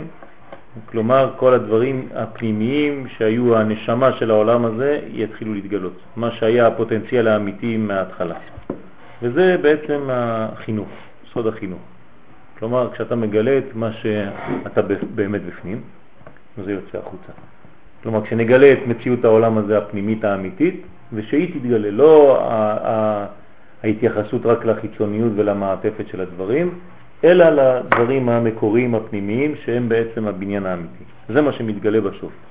כלומר, מתוך חיפוש וריבוי קיצוניות בחומר, אנחנו נגיע לרוח. ככה זה עובד. מצאת? נראה לי שזה מלמטה, מה... הם סגרו למטה, במועדון. יש פה מנגנון מיוחד, שהכל אה, נשלט על ידי המועדון. הם עשו מערכת מיוחדת. טוב, אז מציאותו לפני השבירה ואחר השבירה. הנה זה, בתחילת מציאותו היה בסוד רשות הרבים. אתם זוכרים? אמרנו שבהתחלה זה זה רשות היחיד, הרבים, כלומר פיזור. שייך לכולם, אבל כל אחד לוקח רק לעצמו את המדרגה שלו, אף אחד לא שם לב לאף אחד, זה נקרא רשות הרבים. הרשות היא של הרבים, לא של הכלל. כי כל אור היה כמו חלק בפני עצמו, שאין לו התחברות עם האחרים. זה סכנה גדולה מאוד. ואחר כך הייתה אמא נכנסת ומחברת אותו, זה גם תשובה לשאלה שלך, כן, מי עושה אותו לאחד? כן, איך קוראים לך? זיו. זיו. אז זה, זה, זה בעצם, הוא עכשיו אומר לך, מגלה לך שזה אימא נכנסת. אנחנו אמרנו שזה דעת מקודם, כי בעצם זה עובר דרך הדעת, אבל בשורש, במקור, זה אבא שמתגלה באימא, ושניהם ביחד הם בונים את הדעת, והוא נכנס והוא הדבק שמחבר את כל הנקודות. בעולם שלנו, אדם שמתרחק מהאנשים, כן? כלומר, הוא הופך להיות מציאות בפני עצמו לבד. בדרך כלל אנחנו קוראים לאדם הזה שהוא נמצא בדיכאון. נכון? אדם שבדיכאון אין לו חשק לראות אף אחד יותר, הוא נשאר לבד. כלומר, יש לו מצב של תהליך שבירת הכלים, חס ושלום. והתיקון שלו זה החזרה לחיים, החזרה לעולם ולדיבור ולאחדות ולחיבור עם האחרים.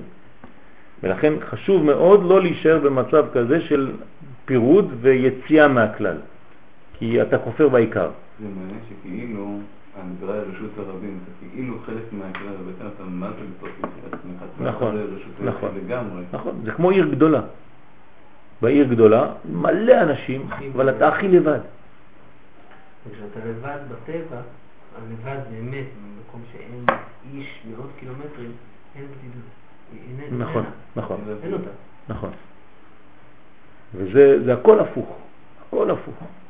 אתה יכול ללכת במקומות ממש הומי אדם, אתה מלא מלא, אז ברגע הראשון יש לך איזה מין חוויה של מלא ואתה כיף, כן? ולאט לאט אתה מרגיש שאתה בעצם לבד. אתה בודד, בודד, בודד. כן? ואנשים מרגיע אותם, זה, יש אנשים שהם צריכים לה- להירגע בזה. אנשים שהם קצת, בדרך כלל זה אנשים שהם בדיכאון, הם צריכים לגור במקומות שיש בהם הרבה אנשים. כי הם רוצים לשמוע רעש, כי הם מרגישים לבד. האמת שזה לא תרופה, זה רק חיצוני. כן? אדם שהוא בריא הוא לעולם לא אה, אה, לא מרגיש, כן, שבעצם אין מה לעשות. אין דבר כזה. משעמם לי? אין דבר כזה. אדם שלם לא משעמם לו אף פעם. אדם ריק, כמה שהוא ריק יותר, משעמם לו יותר. ואחר כך, אז הייתה אימא נכנסת ומחברת אותו בסוד הנשמה המחברת את הגוף בכל חלקי חלקיו, כן, בסוד רשות היחיד. כלומר, האימא שנכנסה בתוך זה, חיברה את החלקים, עשתה ממנו מציאות אחת, שכולם בעצם הולכים לאותו כיוון. יש להם עכשיו יחס בין אחד לשני. והנה קודם שקיבל זה את השלמות הזה, נעשה השבירה. כלומר, לפני שהוא הבין את המצב הזה, הוא נשבר. כנראה שזה תהליך רגיל, שלפני בניין צריך להישבר. לפני שקיבלנו את הלוחות השניים, נשברו הלוחות הראשונים. מעניין. לפני שבית המקדש השלישי מופיע, נשברו שניים. מעניין. לפני שאישה מביאה ילד לחיים, היא יושבת על המשבר, היא נשברת. לפני שאדם מגלה אור גדול, יש לו דיכאון גדול. או, או זמן בחיים שלו שהיה ממש אה, חושך, שבירה. ומתוך השבירה הזאת נולד, כן, בניין. כן, מתוך השואה נולד מה שבא אחר כך. יש מנגנון כזה, אנחנו לא מבינים, אבל אנחנו רואים את זה במציאות שזה עובד ככה. ותמיד המקומות שבהם נפלת בחיים, משם עלית מאוד. כי, כי בנית מדרגה. זה הכלל שמביא ומלמד אותנו המערל. באותם מקומות שנפלת? כן. דווקא מאותם המקומות שנפלת, משם העלייה הכי גדולה. אה, הבנתי. בערב ובוקר. כן, ויהי רבי בוקר, ביום שחרב בית המקדש, נולד המשיח. הכל עובד בצורה כזאת. אם לפני הכניסה לארץ ישראל היה שואה, אז מה יהיה לפני המשיח? מה? זה מה ש... זה מה ש... זה העניין. עוד פעם. עוד פעם, אתה, אתה מדבר על, על, על שלבים בתוך הגאולה עצמה. כן. אבל אם אתה מתייחס למדינת ישראל כראשית צמיחת גאולתנו, אנחנו כבר בתוך הגאולה. כלומר, השבירה הייתה כבר לפני זה. אה? אתה מבין? זה השבירה הגדולה שלפני התהליך הגואל השלם. אה, אל תפריד את ה- ארץ ישראל למשיח. כזה. הבנת? זה העניין. ומי שאומר שהגאולה עוד לא הייתה ובעזרת השם עוד מעט תהיה גאולה, זו כפירה במצב הנוכחי שהוא גם כן שלב של גאולה. זה בעצם אלה שלא אומרים הלל אז. בדיוק, בדיוק. כן, זה גם בעיה. כי, כי צריך להבין, כי הם לא הבינו את, את המדרגה, ו, ואי אפשר לשפוט, כן, אבל ב, ב, ב, בשורש צריך מאוד מאוד מאוד ללמוד להבין את השלבים האלה וללמד את התורה הזאת, את התורה הגואלת. אחרי השבוע, שבת שעברה כתוב, ותקצר נפש העם בדרך. כן, נכון, נכון. אז יש שלבים כאלה, ואנחנו צריכים לעודד את העם דווקא עכשיו, וללכת להפיץ תורה בכיוון הזה, של חז ושלום לא להתייאש, בגלל שזה חלק מהתהליך של מעבר ממצב של אחור באחור לפנים בפנים. והמצב הזה יש בו שבירות בדרך, כן, כמה שבירות בדרך. אבל השבירה הגדולה הייתה אז. כן, אפשר לומר שכשאולה אה, במסכת סנהדרין, פרק חלק, אומר שיתב אלי יחמינה, כן, כלומר שהמשיח יבוא ואני לא אראה את הזמן הזה, שהוא פוחד להיות בזמן הזה, הוא בעצם, אה, כשמפתחים שם את הרעיון, אני עכשיו כתבתי שיעור על זה, הוא מדבר על השואה. ממש. הוא מדבר על השואה. הוא ראה ברוח הקודש שתהיה שואה, והוא אומר, אני לא רוצה להיות בדור הזה. ויש לי שם, מצאתי מקורות, ממש, שהוא פחד מזה. וכל אחד שם פוחד ממשהו אחר. יש את אולה, יש את רבה, שגם כן פוחד, אומר יתה ולאחמינה. ורק רבי יוסף אומר כן, יתה ואחמיני, שיבוא ואני אראה אותה, אני אהיה בזה. אפילו שאני אשב תחת הגללים של חמורו של משיח. גם זה צריך להבין למה. מי זה הרב יוסף הזה? איך אנחנו יכולים להיות מחוברים לרב יוסף הזה, או לשיטה של אולה ורבה, שפחדו כל אחד מדבר אחר. אחד פחד מהשואה, ואחד פחד מהחילוניות שתהיה בזמן שלפני ביאת המשיח. ממש, אני מביא מקורות והכל שם. וגם, כשחזר ונתקן, לא נתקן לגמרי. כלומר, כשזה עובר תהליך של תיקון, הוא לא נתקן לגמרי. שהרי נשארו הכלים במדרגת בן, ולא חזרו למדרגת סג. כן, פה זה מונחים יותר של קבלה, כלומר, עובדה שהוא לא מתוקן לגמרי, חלק מהכלים שלו, כן, הכלים שלו נשארו במדרגה של נוקבה בלי החיבור שלהם. כלומר, כשאתה, אני חייב לצייר לכם פה את המדרגות, יש לכם אב, סג, מה ובן. כן? זה ארבע מדרגות של גילוי. כשהדברים נמצאים רק פה, הם בעצם עדיין לא בנויים בשלמות. אמרנו שהבניין השלם זה מהו בן, אתם זוכרים? אבל כדי שיהיה מהו בן, שזה כמו זכר ונקבה, מה עושה אותם ביחד? סג ואב, כלומר אבא ואימא. רק הם יכולים לגרום שהאיש והאישה יהיו ביחד. אמרתי לכם מזמנו שזה רמז שבחופה החתן והכלה נכנסים עם אבא ואמא לחופה. תופסים להם את הידיים. למה? כי בתורת הקבלה אומרים שרק אבא ואמא נותנים אפשרות של הדבק הזה להדביק את הזכר והנקבה. אז פה אומר לנו, הנה עובדה, שהזה לא תוקן לגמרי, שהרי הכלים שלו לא התחברו עדיין לסג, לאימא, לשורש. זה מה שהוא מסביר פה. נו, אז מה זה אומר? לא חזרו למדרגת סג שהיו לפני השבירה. כלומר, המדרגה הזאת של סג זה אחדות. יש לכם איזה שורש, פסוק שאומר לכם את זה ברמז? כולם סג יחדיו. כן, תהילים. יש פסוק כזה בתהילים. כן. כלומר, כשאתה בסג, אתה מגלה אחדות. שם סג מגלה אחדות. ואפילו האורות שבאו אחר כך, הנה לא היו אלא מבחינת הכלים הנתקנים שהם מבחינת ביע לבד. כלומר אין את האצילות, זה רק בריאה יצירה עשייה, והן בסוד בן ולא בסוד סג, וגם המה שיצא לתקן את הבן, הנה לא יצא אלא בבחינה הראויה לפי בחינת בן הנתקן. שאם בן היה נתקן כולו וחוזר לסג, כלומר כל התיקון היה חסר, שאם היה תיקון שלם והכל היה חוזר לסג, אז היה המה בסוד האב והבן, כן? והבן היטב, כי זהו סוף התיקון. כלומר, סוף התיקון זה שבן ומה חוזרים לאב סג. אני עכשיו מתרגם לכם את זה באותיות. אב זה י' של שם השם, סג זה ה', ו' זה מה, ובן זה ה', י' כ' ו' כ'. מה כתוב לעתיד לבוא?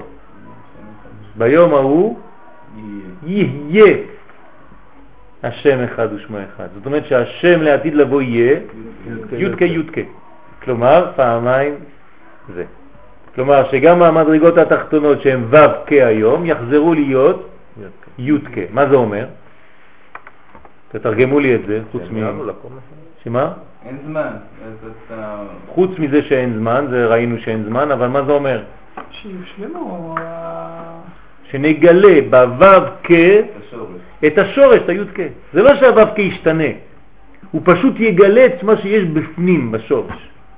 זה נקרא יהיה. האמת שזה תמיד אותו שם. איזה שם זה? אקיה. שם של הגאולה, אהיה אשר אהיה. זה מה שאומר הקדוש ברוך הוא למשה, נכון? אהיה אשר אהיה. אהיה איתם בגלות זו, וכמו שאהיה איתם בגלות אחרת. כלומר, בכל הגלויות זה אותו שם. כשאני אומר שם הוויה, מה זה שם הוויה? זה אקיה בהווה. ואם זה מחר, אז זה אהיה. ואם אני מדבר עליו, אז הוא יהיה. זה תמיד אותו שם. בסדר? רק הפנימי יתגלה בחוץ. בסדר? אז זה סוף התיקון. מידת המשפט, תיקונו וקלקולו. זה אמרנו שזה הנהגת המשפט. יש לך שאלה. כן, זה סוג של נחמה לא מוצלחת, אני חייב להגיד. שמה? כשאתה בגלות, הוא אומר לך, אל תדאג, גם בגלות הבאה אני אהיה איתך. כן. נכון, נכון, נכון, אה, נכון, זה- מה ששואלים חז"ל, איך הוא אומר למשה בתור חסנה, כן, בתוך הגילוי, הוא אומר לו, אהיה איתכם בגלות הזאת כמו שאני אהיה בגלות אחרת. זאת אומרת שעוד לא גמרנו את הסיפור, מה אתה מוציא אותי מפה כדי להכניס אותי למדרגה אחרת של גלות? אז אומר לו, במילים פשוטות, כן, משה, אל תדאג, זה תהליך. אתם לא תצאו מיד מגלות לגאולה שלמה. יש בתוך התהליך הזה עליות וירידות שבתוך העלייה. זה מה שהוא אומר להם. זה לא שתגיעו למדרגה כמו שהייתם במצרים. לעולם אנחנו לא חוזרים למדרגה נמוכה יותר. כלומר, גם בעליות שלנו, הנפילות שלנו הן יותר גבוהות מהעלייה של אתמול. אתה מבין? זה הבניין. כלומר, אם אתה נופל היום, אתה לא נופל במדרגה שנפלת לפני עשר שנים. חז ושלום. מדרגה שהשגת, אתה בדרך כלל נשאר בה. אז הנפילות שלך היום הן איומות, כי זה נראה לך הרבה יותר חמור מהנפילות שהיו לך לפני עשר שנים, אבל הן ביחס למדרגה העליונה שאתה נמצא בה. כלומר, מי יכול הכי הרבה ליפול בעולם הזה בחטאים? עם ישראל. למה? כי הם הכי גבוהים. לכן יהודי כשהוא חוטא, הוא יעשה לך את הדברים בקיצוניות, אבל זה חיצוני, זה לא פנימי לו. זה לא בהריגה באלף הפנימית של החוטים שלו. אין שם קלקול. זה רק מבחינה חיצונית, מבחינה שהיא בעצם מסוגלת לעבור תהליך של ניקיון של כפרה. אתה מעביר את היד, הכל הולך. למה? כי החטא שלו הוא רק חיצוני. בלשון חסידות זה נקרא חטא במקרה, ולא בעצם. אין עצם של חטא בישראל. בסדר? זה חשוב להבין את זה. למה? כי הסגולה הפנימית שלנו, הקדוש ברוך הוא ברא אותנו עם סגולה פנימית כזאת שלא יכולה להתקלקל אף פעם. והיא נקראת בחינת כלל ישראל. זה הנשמה הכללית שבתוכנו, שהיא לעולם לא יכולה להיפגם. אז לכן החטאים הם חטאים של פרט, ולעולם לא חטאים של כלל. רק הפרט בישראל יכול לחטוא, לא הכללי. כלומר, מדי האדם חוטא כשהוא יותר ויותר פרטי. כמה שהוא מגלה יותר כלל, הוא יוצא מהחץ. כמה שהוא מגלה יותר חיים פרטיים, אינדיבידואלי, אגואיסט, אז הוא חוטא יותר. אז מידת המשפט תיקונו וקלקולו. מציאות העולם הזה בזמן הזה, שהוא כל זמן עבודת האדם בכל ענייניו ותולדותיו, זאת אומרת שש אלף שנה, תלוי רק בזה, שהוא מידת משפטו יתברך. כל, כל החיים שלנו עכשיו זה זה. אנחנו עובדים במדרגה הזאת שנקראת זה. זה הבית חרושת שלנו, זה המקום שאנחנו מתקנים. זה נקרא מלכות, זה הבניין של זה שאנחנו עובדים בו. ולסוף הששת אלפים שנה? אנחנו מגלים את המלכות. זה נקרא גילוי מלכותו. לתקן עולם במלכות שדי. ושם זה כבר, אה, זה כבר אחרי המצב של יהיה אשר יהיה? זאת אומרת, זה כבר לא יהיה... אתה תחזור עוד... לא, אין גלות אחרי זה. נגמר. בסדר? יש לנו כמה מקורות שמגלים לנו, וגם אפשר להוכיח את זה, כן, שאחרי היום אין יותר גלות. כלומר, כשנכנסנו לארץ ישראל אנחנו כבר לא נצא מפה, זה נגמר. מפה רק לגאולה. אז יהיו פחדים שכאילו וחלקים ודברים, אבל זה כבר לא גלות כמו שהיינו. מה זה שאומרים שהמוסלמים ישלטו קודש החודש? צריך להבין זה, דברים רוחניים, כן, שצריך להבין, יכול להיות שליטה מבחינה... הם כבר שולטים. כן. לא, אבל לא שליטה פיזית אה, ריבונית. לא ריבונית, אבל יש, יש בניין של, שצריך להבין את התהליך הזה של תשעה חודשים, זה כמו עיבור שני בתוך המצב. כן, לכן זה תשעה חודשים. הזוהר לא סתם אומר תשעה חודשים. כלומר, זה כמו עיבור שני. אמרנו שעיבור שני אנחנו לא חוזרים לתוך הבטן של האימא, אלא בתוך המציאות שלכאורה גדלנו, יש לנו טמבלים שעושים שטויות כל היום. בסדר, לא חשוב. אבל הם מאמינים בניסים. אולמרט מאמין בניסים, ואמיר פרץ מאמין, מאמין בניסים. עובדה שהם ראש ממשלה ושר הביטחון. אנחנו חייבים להאמין בהם, זה הניס. גם אמר מצנח שזה היה טעות להחזיר את כל היישוב. להחזיר כן. או לתת? שהחזירו את כל הגוש קטיף, זה היה שנתנו, טעות. שנתנו, לא שהחזירו. להחזיר זאת אומרת אה, להחזיר להחזיר. למי ששייך לו. כן, סליחה, סליחה. לא החזרנו שום דבר. עוד לא. כן. עוד לא. עכשיו מצנע אמר את זה? מתי הוא אמר את זה? המלמול מה אתה אומר? איך המלמול הזה חודר לנו לתוך ה... כן. אבל אחרי זה הוא מתקן את עצמו מיד משפט שני. אבל היה צריך לעשות את המהלך. כן, כן. אבל אה, מה שאמרתי זה עצם העובדה שהם במקום שהם נמצאים בו, זה שהם מאמינים בנס. כן. כי זה לא יכול להיות. אז יש,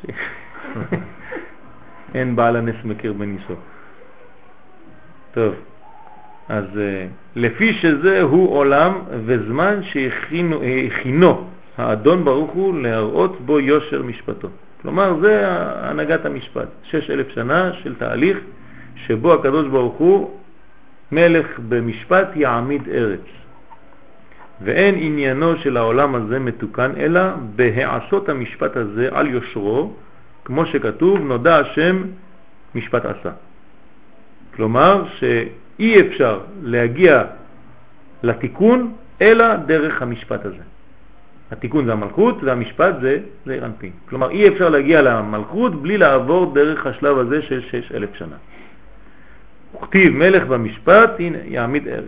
משפט? משפט זה זה, כלומר הנהגת המשפט, כלומר מידות. זה זה מידות, נכון? מידה חסד, מידת הגבורה, מידת התפארת, מידת הנצח, מידת ההוד, מידת היסוד. בלי התיקון של המידות אי אפשר להגיע לארץ, יעמיד ארץ, ארץ זה מלכות. אז מלך במשפט, בזה יעמיד את המלכות שנקראת ארץ. אבל דווקא בגאולה הוא לא מנהיג אותנו במשפט. הוא מנהיג אותנו ממקום יותר הרבה יותר גבוה. לא.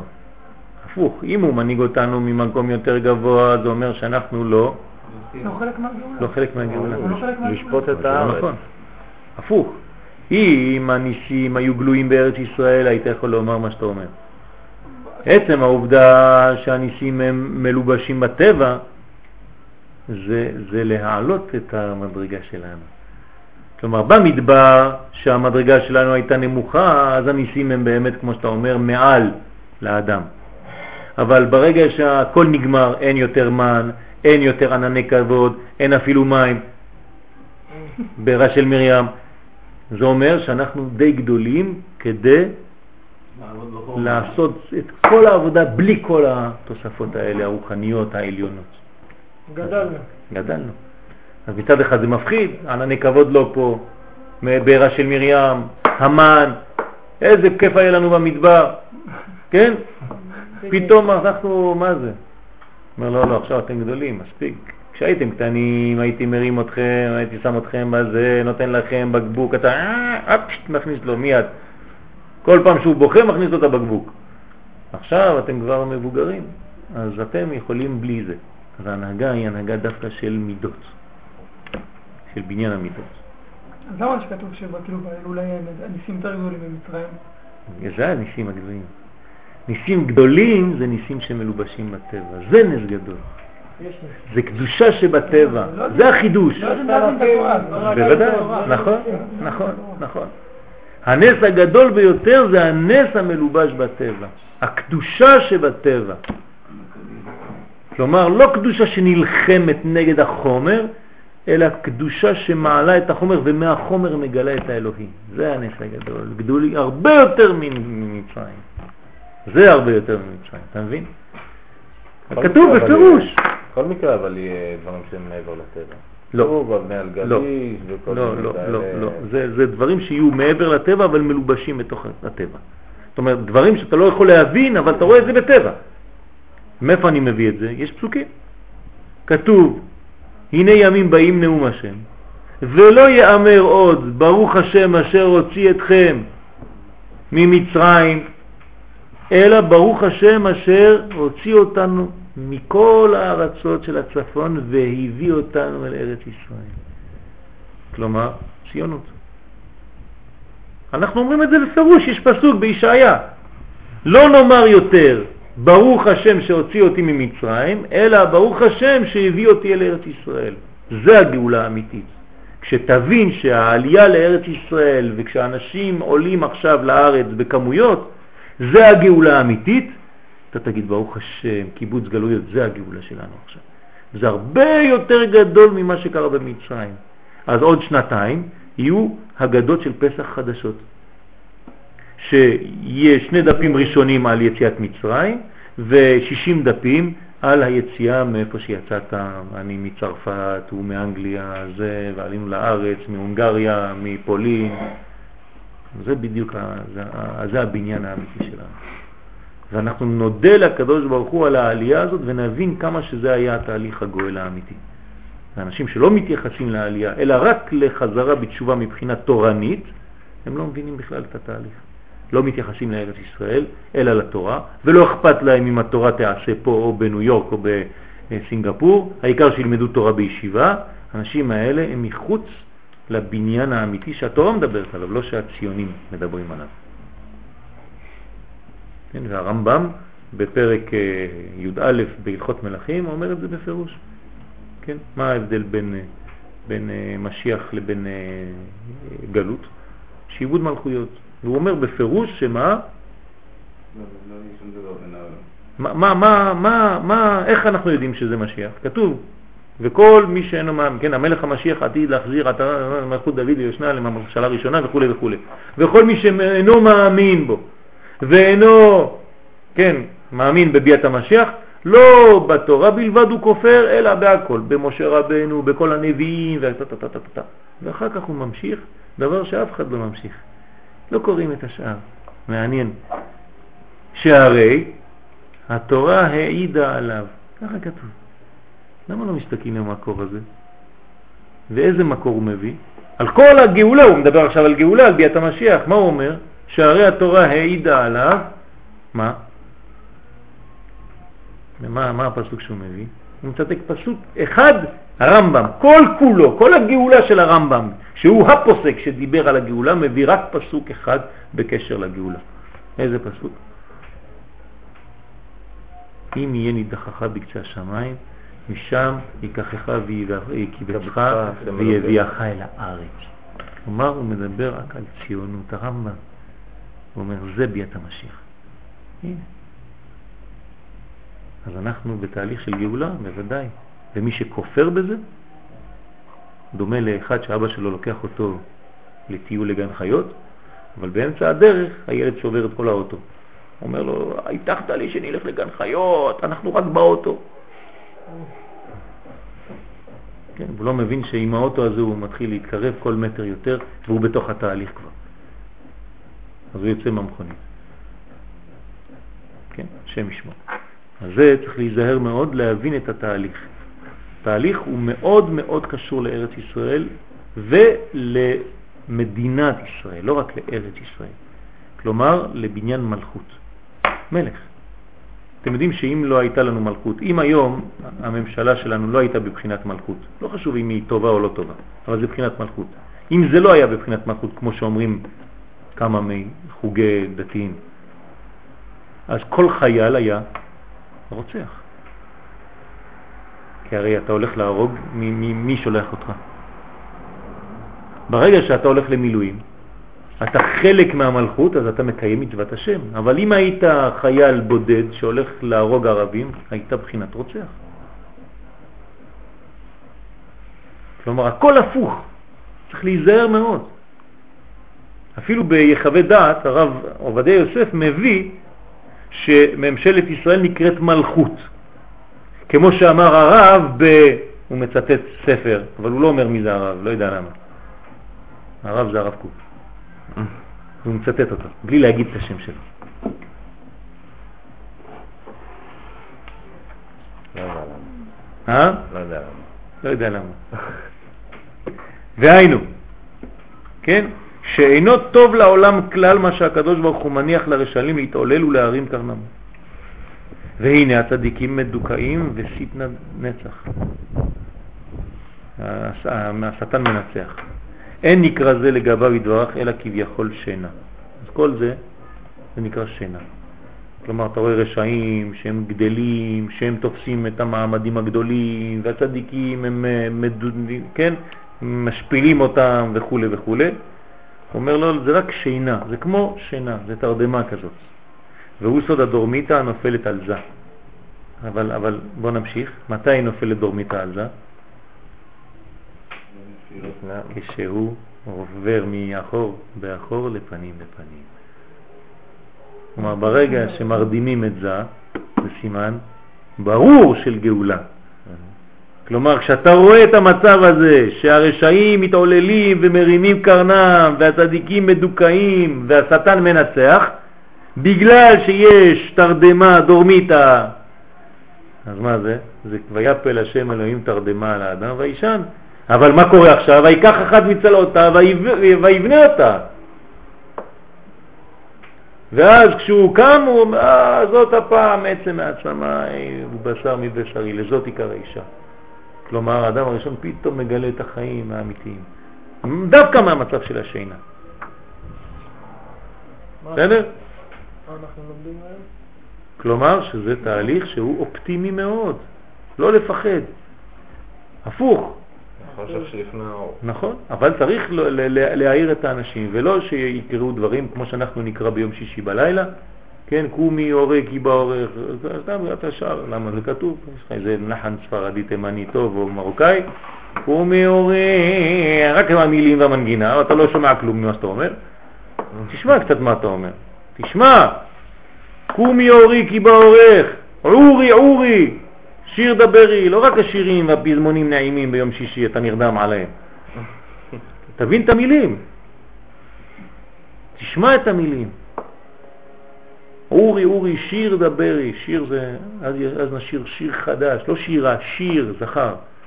משה שר שירה, אז יש משה את השירה. אנחנו שיר חדש, שיר דברי. וכבוד השם עלייך נגלה, כבוד, מלכות, זרף, הכל, כל הבניין הזה של לך דודי. זה הבניין של הגאולה האמיתית. בסדר? אז זה נקרא שאנחנו קמים מהתרדמה. אבל שוב, מותר לי נגיד שרף, שאני רואה אותו שהוא הרב של הבית כנסת, כמובן לא חייב שלא לבזות אותו לכתוב לכבודו, אבל מותר לי להתעמת איתו, כאילו להגיד לו, שלא יהיה כאילו מורה לך בפני רמות שלך, כאילו. לא הבנתי, לא הבנתי מה אתה אומר. יש רבנים שאני, פעם שהוא מדבר, בא לי לקום באמצע בית כנסת ולהעיר לו, כאילו. אבל אני אומר, כאילו, אם יעשה את זה, אולי זה יהיה בזה איזושהי עבירה. כן, אסור לעשות את זה. אסור לעשות את זה? אסור. ליד כולם אסור לעשות את זה. כן. אבל צריך ללכת לראות אותו. ולדבר איתו, להגיד לו כבוד הרב. כן. כזה אמרתי. כי הוא הוא מתאמץ, יש לו כבר מעמד של רב, זה לא סתם. אבל צריך להגיד לו כבוד הרב, בלי זלזול. לא הבנתי מה כבוד הרב אומר. פה, הרי יש ככה וככה וככה. הרב יכול למצוא לי הוכחה שלא? הבאת לנו פעם דווקא זה ממש גידול עם הרבה ראיות של הלימוד של הפנימיות. כן. אה, אני יכול לצלם אותו, אה, הרב? שיהיה יש לך אותו, לא? לא, לא חילקת לנו אותו. אה, לא חילקתי. ל"ג בעומר. ל"ג בעומר. זה כמו לא- שאתה מוכר את אבא שלך. הרב, זה כמו אבא שלך. כן. זה ככה. כן. אז צריך להסביר את הדברים לאט לאט ולפתוח. כשהגעתי לכפר, כן, הרבנים פה לא היו בכלל לומדים. וסוד. ולאט לאט, בלי חז ושלום, בלי שום זה, עם הרבה כבוד, צדיקים, יש לנו פה רבנים ממש צדיקים. ולאט לאט, ברוך השם, נכנסו ללימוד הזה. עד שאחרי איזה שנה, שנה וחצי שהיינו פה, הרב גבי אומר לי, התחלתי לחיות מחדש. הגעתי למדרגה בתורה שלי שהייתי יבש. התחלתי לחיות מחדש. פשוט ככה אמרנו. ורב ראובן מ- מאז כבר עשר שנים לומד עם הרב שאני לקחתי אותו לשיעור ראשון. והוא עד עכשיו ממשיך איתו. ברוך השם. זאת אומרת שהרבנים הם חכמים, הם לא סתם סגורים, אבל צריך להוכיח להם שיש בזה אמת. האם אתה רק קיצוני בצד אחד, ואתה לא מאזן את כל הלימוד שלך, ואתה לא, הם רואים שאתה לא יודע כלום חוץ מזה, זה בעיה. אבל אם אתה מראה כללות בתורה ובניין אמיתי רציני, מאוזן, אז כמובן שזה זה, זה משפיע. פה ביישוב הזה יש איזה דרך אה, אמצע כזאת שהיא עוד לא שולטת בכלל. נכון, נכון, אז צריך לה- להעיר מפה ולהשפריץ על כולם, לאט לאט. כן, נכון.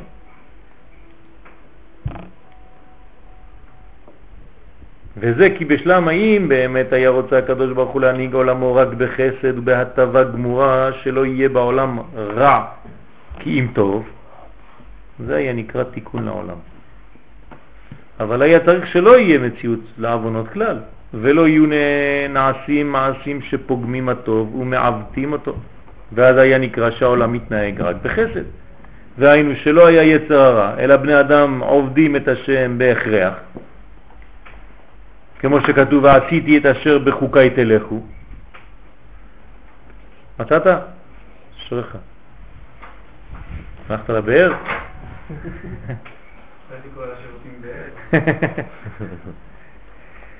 אבל שיהיה הקדוש ברוך הוא ממתין לרשעים שתתמלא שעתם, שבין כך ובין כך לא יהיה העולם אלא תוהו ובוהו, עד שסוף סוף הרשעים יאבדו. ודאי אין זה חסד אלא דין קשה מאוד. ונמצא שבהיות הקדוש ברוך הוא חפץ בעולמו, הנה ישב כביכול להנהיגו במשפט, במשפט תמידי, לנקות ממנו כל רע המתיילד בו מעט מעט. אתה רואה? כמעה כמעה. לאט לאט הקדוש ברוך הוא עושה את התיקון. ואז נמצאו דברי העולם מתוקנים ומבורכים ומצלחים, כולם הצלחה רבה. אך אם חז ושלום אין זכות בעולם והרשע גובר הרבה, הנה הקדוש ברוך הוא אומר, אסתיר הפניי מהם. מהם, כן? זה לא באמת, זה רק מהם. תשימו לב. הם לא יראו אותי, אבל אני פה. רק צריך לקרוא את המילים כמו שהם. אסתיר הפניי מהם. ומיד החושך גובר והרשע והסכלות. כלומר, אנשים טמבלים. והחוכמה נשפלת והאמת מושלחת, וכל דברי העולם מתקלקלים ונפסדים. והנה, אם באמת כוונת הקדוש ברוך הוא הייתה רק לייסר הרשעים, כבר היה העולם נחרב בעבורם. נכון? הקדוש ברוך הוא לא רוצה, הוא לא רוצה שהרשעים ימותו, אלא בשובו, רוצה שהרשע ישוב מדרגו. כן, יש ב... במסכת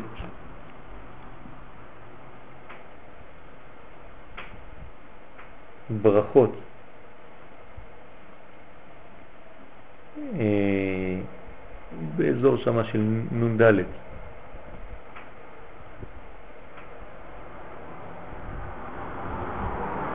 לא, פ"ד.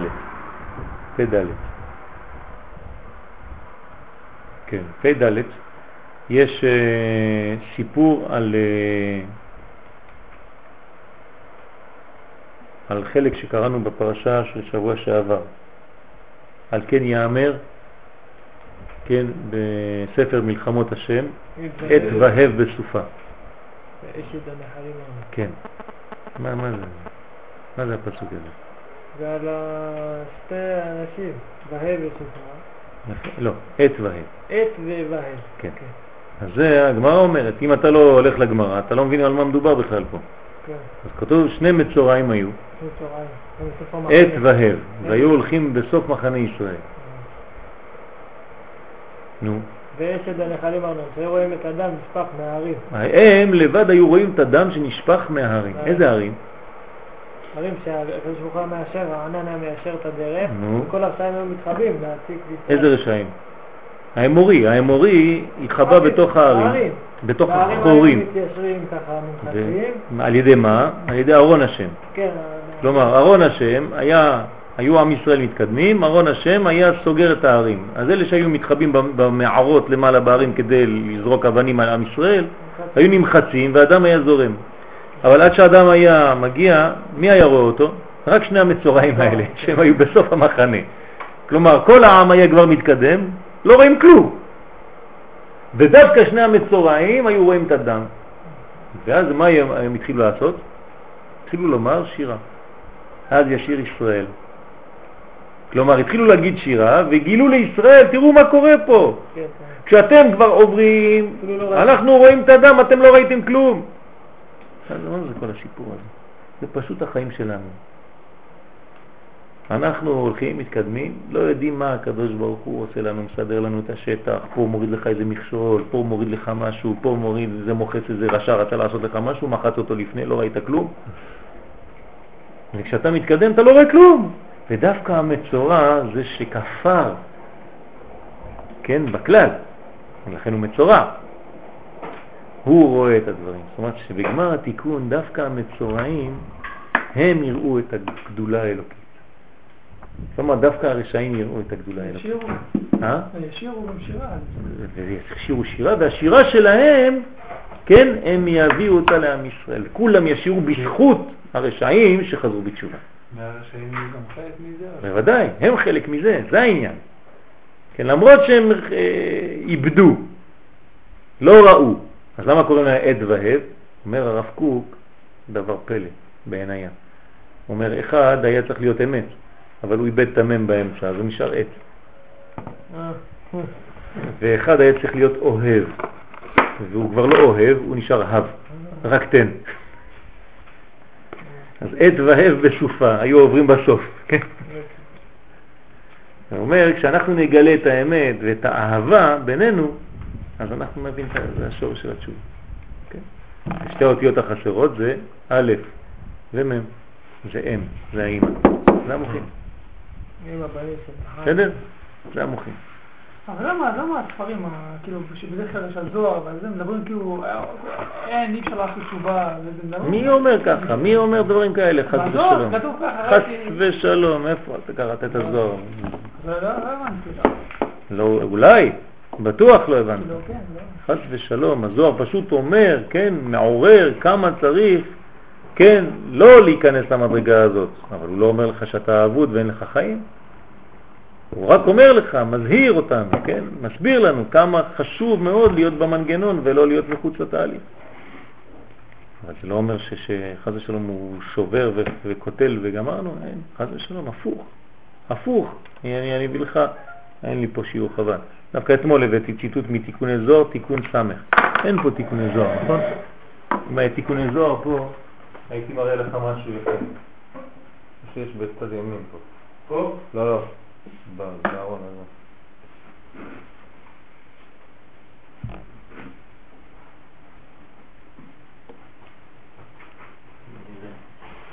תיקון סמך, תראה מה אומר פה, אם נמצא אותו פה.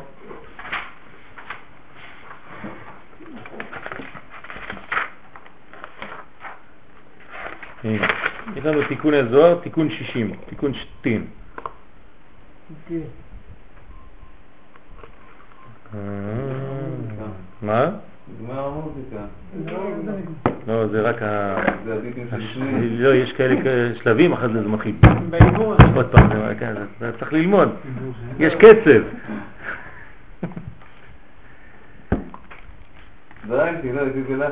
מגיעים. אל תדאג. אה. לא פה. הנה, בוא תראה, תראה איזה יופי.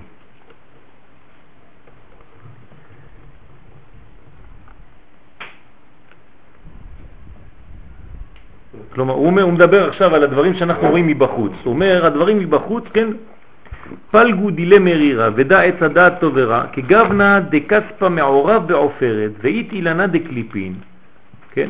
דילה, בישין מלבר, בישין מלבר, תשים לב, הם, לא, הם רעים רק מבחוץ, ומוחה מתיקה מלגב, אבל בפנים יש מוח מתוק, כן? עוד מעט אני אראה לך עוד משהו, הנה.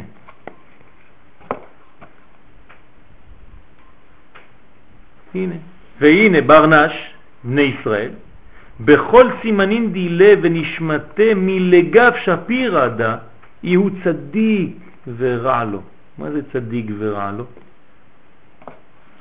זאת אומרת, מבפנים הוא צדיק, אבל בחוץ יש לו, כן, רשע. ורע מלגב, כן? ורע מלגב לא, אי רשע וטוב לו, זה הפוך. בגין דלה יהיה לחולקה בעלמא דעתה טוב מלבר ומלגב צדיק וטוב לו. אז בוא תראה מה הוא אומר עכשיו.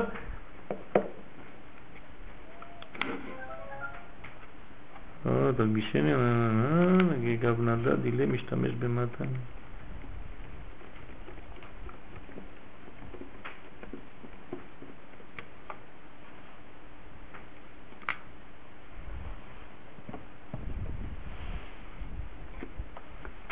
הנה.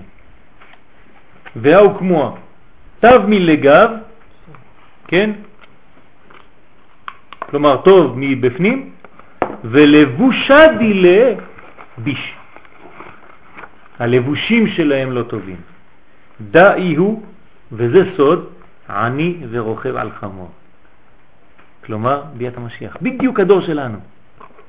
כתוב שאם הוא עני, כן, אם הדור לא כמו שאנחנו חושבים שהוא יהיה, אז המשיח בא, אבל עני ורוכב על חמור. מסביר פה הזוהר הקדוש, מה זה עני ורוכב על חמור? מלגב תו, טוב מבפנים, דור שהוא כולו טוב מבפנים, ולבוש הדילה ביש. והלבוש שלנו החיצוני הוא נראה לא יפה. דאי הוא עני ורוכב על חמור. רע, כן? זה, זה, זה, הרע הוא בחוץ, הוא חיצוני. והטוב הוא פנימי.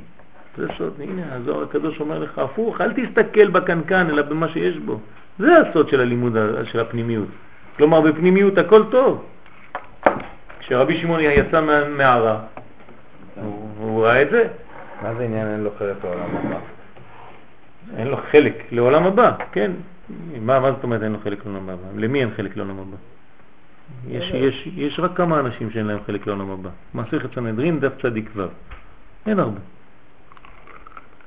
אין הרבה שאין להם חלק לעולם הבא. יש סוג של אנשים מיוחד במינו שאין להם חלק לעולם הבא.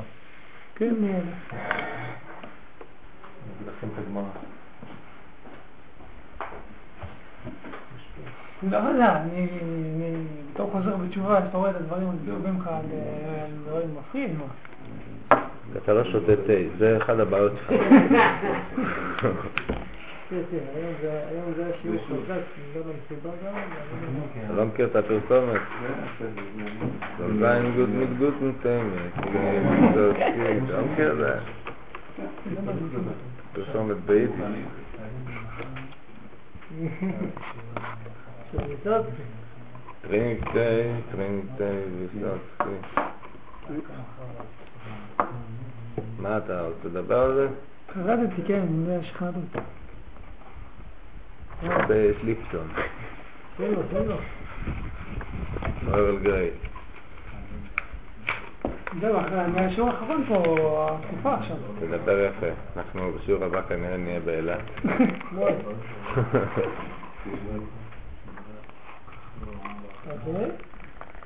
כי הוא נוסע לאילת. דואג שזה השיעור האחרון שלו. לא, זה בינתיים, התקופה הזאת. עוד מעט ישלחו אותך כל יום רביעי לפה לאיזה סידור, יום חמישי אתה תהיה פנוי. תוכל לנוח כל יום חמישי, תבוא לפה, שישי בבוקר תראה את זה. תאמין, אני מוכן, אני אגיד לסידור, אני אעזור לבוא. יהיה, אתה יודע. כמה אתה משתמש? אה, כמה אתה משתמש? הנה, הנה פרק חלק, מאוד חשוב. אם הייתי דורש את הרביד הזה, הייתי מביא מהשיעור הראשון אני שאומר לך, אני פחדתי מהתשובה שלך. מה עכשיו יש לי? שמה? לא יודע דברים האלה, לא יודע. אין לו חלק לעולם הבא, יורד לגיהנום ולא עולה. אל תיקח דברים בקיצוניות, אל תיקח את הקצרות. קח את המרכז. תסתכל, פרק חלק. כל ישראל יש להם חלק לעולם הבא, שנאמר, ועמך כולם צדיקים לעולם ירשו ארץ, נצר מטעי מעשה ידי להתפאר. ואלו שאין להם חלק לעולם הבא, אין הרבה. האומר אין תחיית המתים מן התורה, ואין תורה מן השמיים, והאפיקורוס, רבי עקיבא אומר, אף הקורא בספרים חיצוניים, צריך להבין מה זה אומר, והלוחש על המכה, כלומר קישוב וכל זה, שלושה מלכים וארבעה אדיוטות, אין להם חלק לעולם הבא. הנה עכשיו הוא מסכם אותם, שלושה מלכים וארבעה אדיוטות. כן? מי זה שלושה מלכים? ירובעם, אחאב ומנשה. רבי יהודה אומר לא, מנשה יש לו חלק לעולם הבא. אפילו מנשה, תראי כל מה שהוא עשה, כן? כמו שכתוב, ויתפלל אליו וישמע תחינתו וישיביהו ירושלים למלכותו. אמרו לו, לא, למלכותו ישיבו, ולא לחיי עולם הבא. בסדר, לא חשוב, יש מחלוקת. ארבע אדיוטות מזה, בלעם, דואג, אחיתופל וגחזי. זהו. נגמר הסיפור. עכשיו הגמרא מתחילה לפתח את כל זה, כן, שיש בעצם כלום, והיא מסבירה לך למה זה שאומר שאין אה, תחיית המתים אין לו חלק לעולם הבא. לא מאמין. אז- כי הוא לא מאמין. אז אם אתה לא מאמין, אז בשבילך אין. לבד הוא הוציא את עצמו. לא רוצה, לא צריך. אתה מבין? זה מציאות, זה כאילו שאתה אומר, אני מאמין, אז הוא אומר לך, טוב, אתה, יש לך. אין הרבה דברים. ועוד כשאתה מתחיל להיכנס פה בגמרא, אתה תראה שזה לא בכלל פשוט כל הדברים האלה. זה איפה... יש תחיית המתים והכל, כן, כל המינים באים, כן, מאיפה שהקדוש, מן העין שהקדוש ברוך הוא מחיה מתים. מן התורה, מן הנביאים, מן הכתובים, כן, מביא ציטוטים, כל אחד. גם... כן, זה גמרא, חייבים ללמוד אותה. בדור שלנו חייבים ללמוד את הגמרא הזאת. זה הגמרא שאם אתה רוצה ללמוד גמרא, אין לך הרבה זמן, תלמד פרק חלק מסכת סנהדרין. חשוב מאוד ביו- ביותר. אבל מה שקראת בגמרא זה, אתה לא, אתה יכול להסתכל היום ולהגיד שזה לא מעט אנשים. שזה לא מעט אנשים. כן. מי? מי? אומרים שאין תחיית המתים, כן. שתורה אין- אינם השמיים. בסדר. כמה יש אנשים כאלה? כמה יש אנשים כאלה? אתה, אם אתה לוקח את הדיבור החיצוני שלו, כן, אז הוא מתבטא בצורה כזאת. יש לו מזוזה בכניסה לבית, אותו אחד, כן. מה הוא עושה עם מזוזה? 99.9% מבני ישראל יש להם מזוזה בבית. הוא מדבר ככה ויש לו ברית מילה. והבן שלו ייוולד והוא יביא לך עוד רב עם פאות ויעשה לו ברית מילה לבן שלו. והוא כולו קיצוני, שמאלי, מה שאתה רוצה, שמאלני, מה אתה עושה? מה אתה עושה ברית מילה לבן? אל תעשה כלום. זה אנשים, זה לא, זה סתם, זה תינוקות שנשבו, הם נכנסו למערבולת, למנגנונים של דיבורים, הם מאמינים בפנים, רק הם שונאים את הביטוי שהדת תפסה בזה בימים האחרונים. זה כן. כשאני רואה דתי בצורה כזאת, אני שונא, אבל אני לא שונא את היהדות. יש לי אמונה פנימית. אני שונא את הביטוי שזה תופס אצלך. כן, זה בסדר, זה אני יכול להבין. אתה, יש לך בעיה, בסדר, אבל כן, כך או כך אפשר להבין משהו. אבל זה לא שהוא שונא את הפנים. זה לא נכון. כן, כולם נלחמים, יש להם אהבת ישראל. זה זה פחות שנאה, זה לא... זה- זה- זה- זה הדבר הכי גבוה. לא, אתה פחות פוגש אה, שנאה, אתה דווקא פוגש... אה, בורות. לא, לא ברור, דווקא מתוך, אה, מתוך מחשבה. בסדר.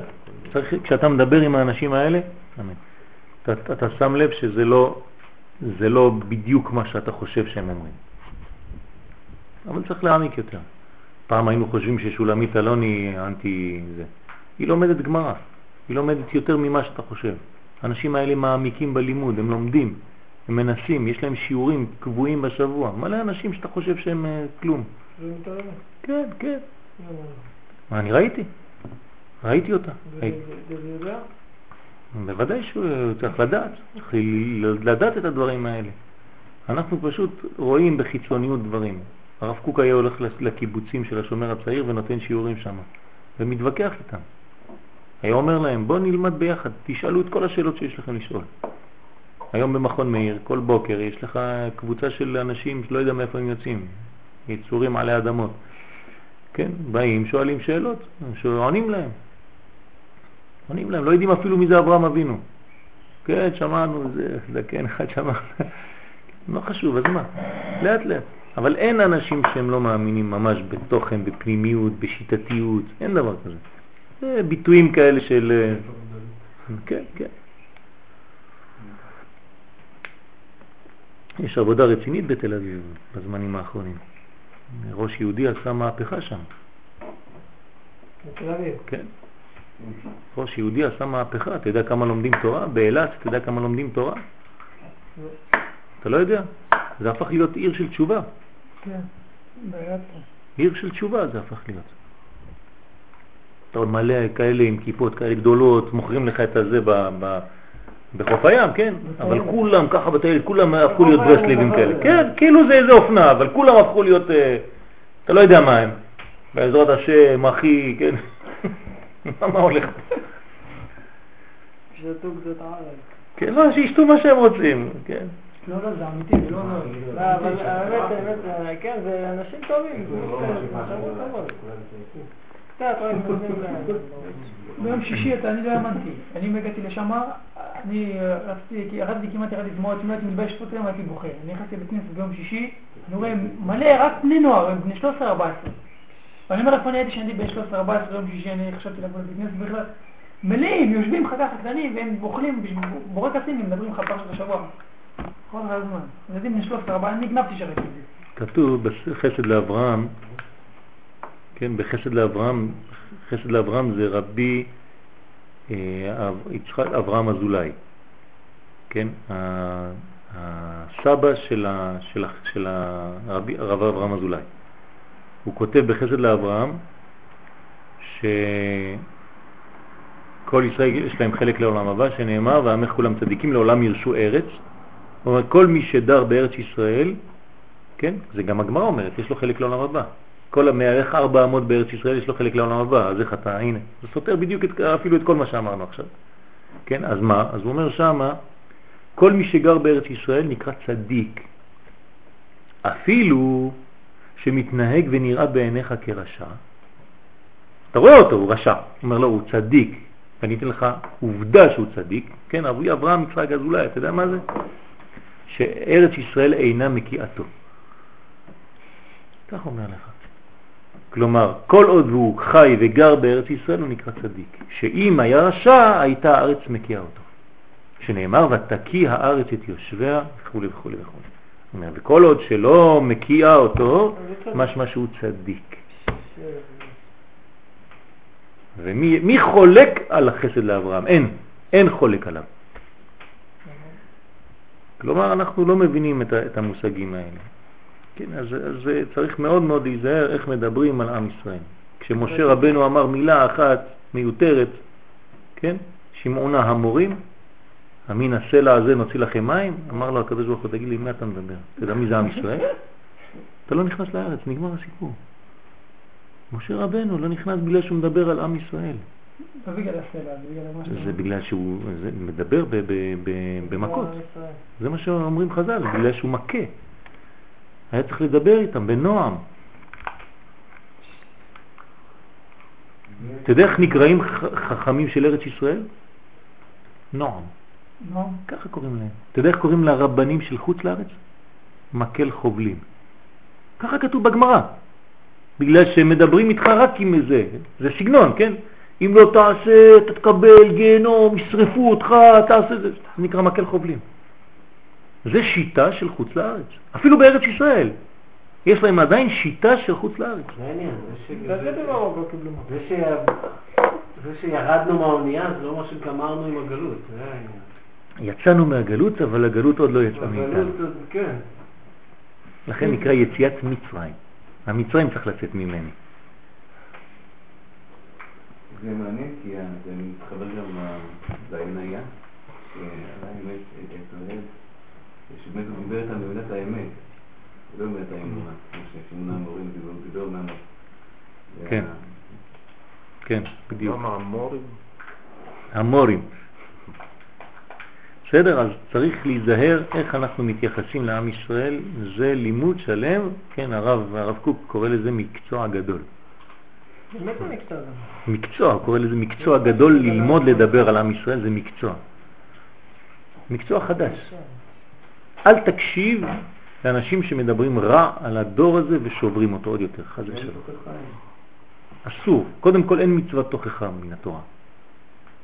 הרב יצחק הכהן קוק אומר, יש מצוות הוכח.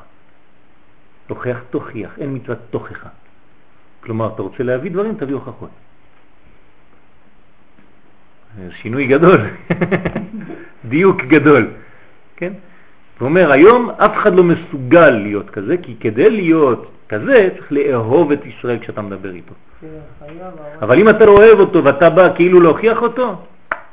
אסור לך, אסור לך לעשות את זה. נכון, כי לפני הוכח תוכח את עמיתך, כתוב... ולא תישא עליו חטא. אה, את אחיך בלבבך. לא, אני אשם. זה הסיום. לא, לפני. כן, כן, זה בדיוק, כן. ואהבת לרעך כמוך, אני אה? אשם. הוכח את עמיתך, אז בדיוק. קודם צריך לאהוב אותו. ולתת לו כבוד, לא לדבר איתו בזלזול. כאילו אתה, אני, מי צודק? אנחנו... כן, כאילו הוא לא, בא אני אליך לא- עם איזה, איזה, איזה שאלה, אתה כבר בא עם תשובות. אז כל שאלה אתה זורק אותה לזבל. אי אפשר ככה. כמה כן.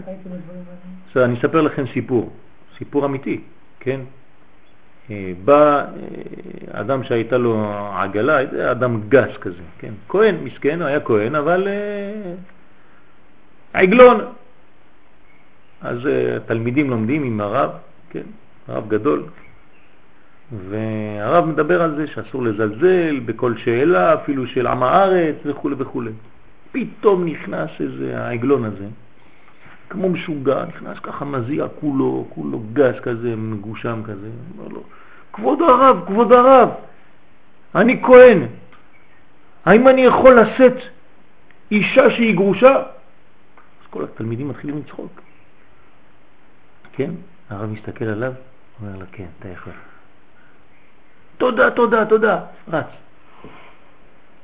תלמידים מסתכלים על ה...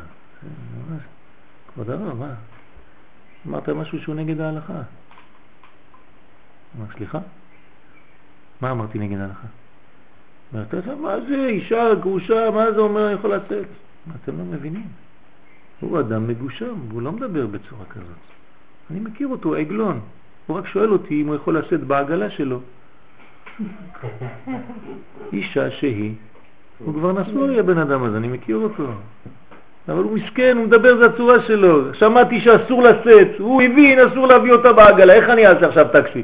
כל פעם יש לי נשים גרושות וזה, מה אני עושה? מותר לשאת אותם או אסור לשאת אותם? מסע. אתה מבין? למה מסע? אז הרב הבין בדיוק את התוכן, התלמידים לא הבינו. הם לא הבינו, הם לא בדיוק, אז זה הרב העניין. לא הבין. אז לפעמים אתה מדבר על משהו, אתה אומר משהו אחר.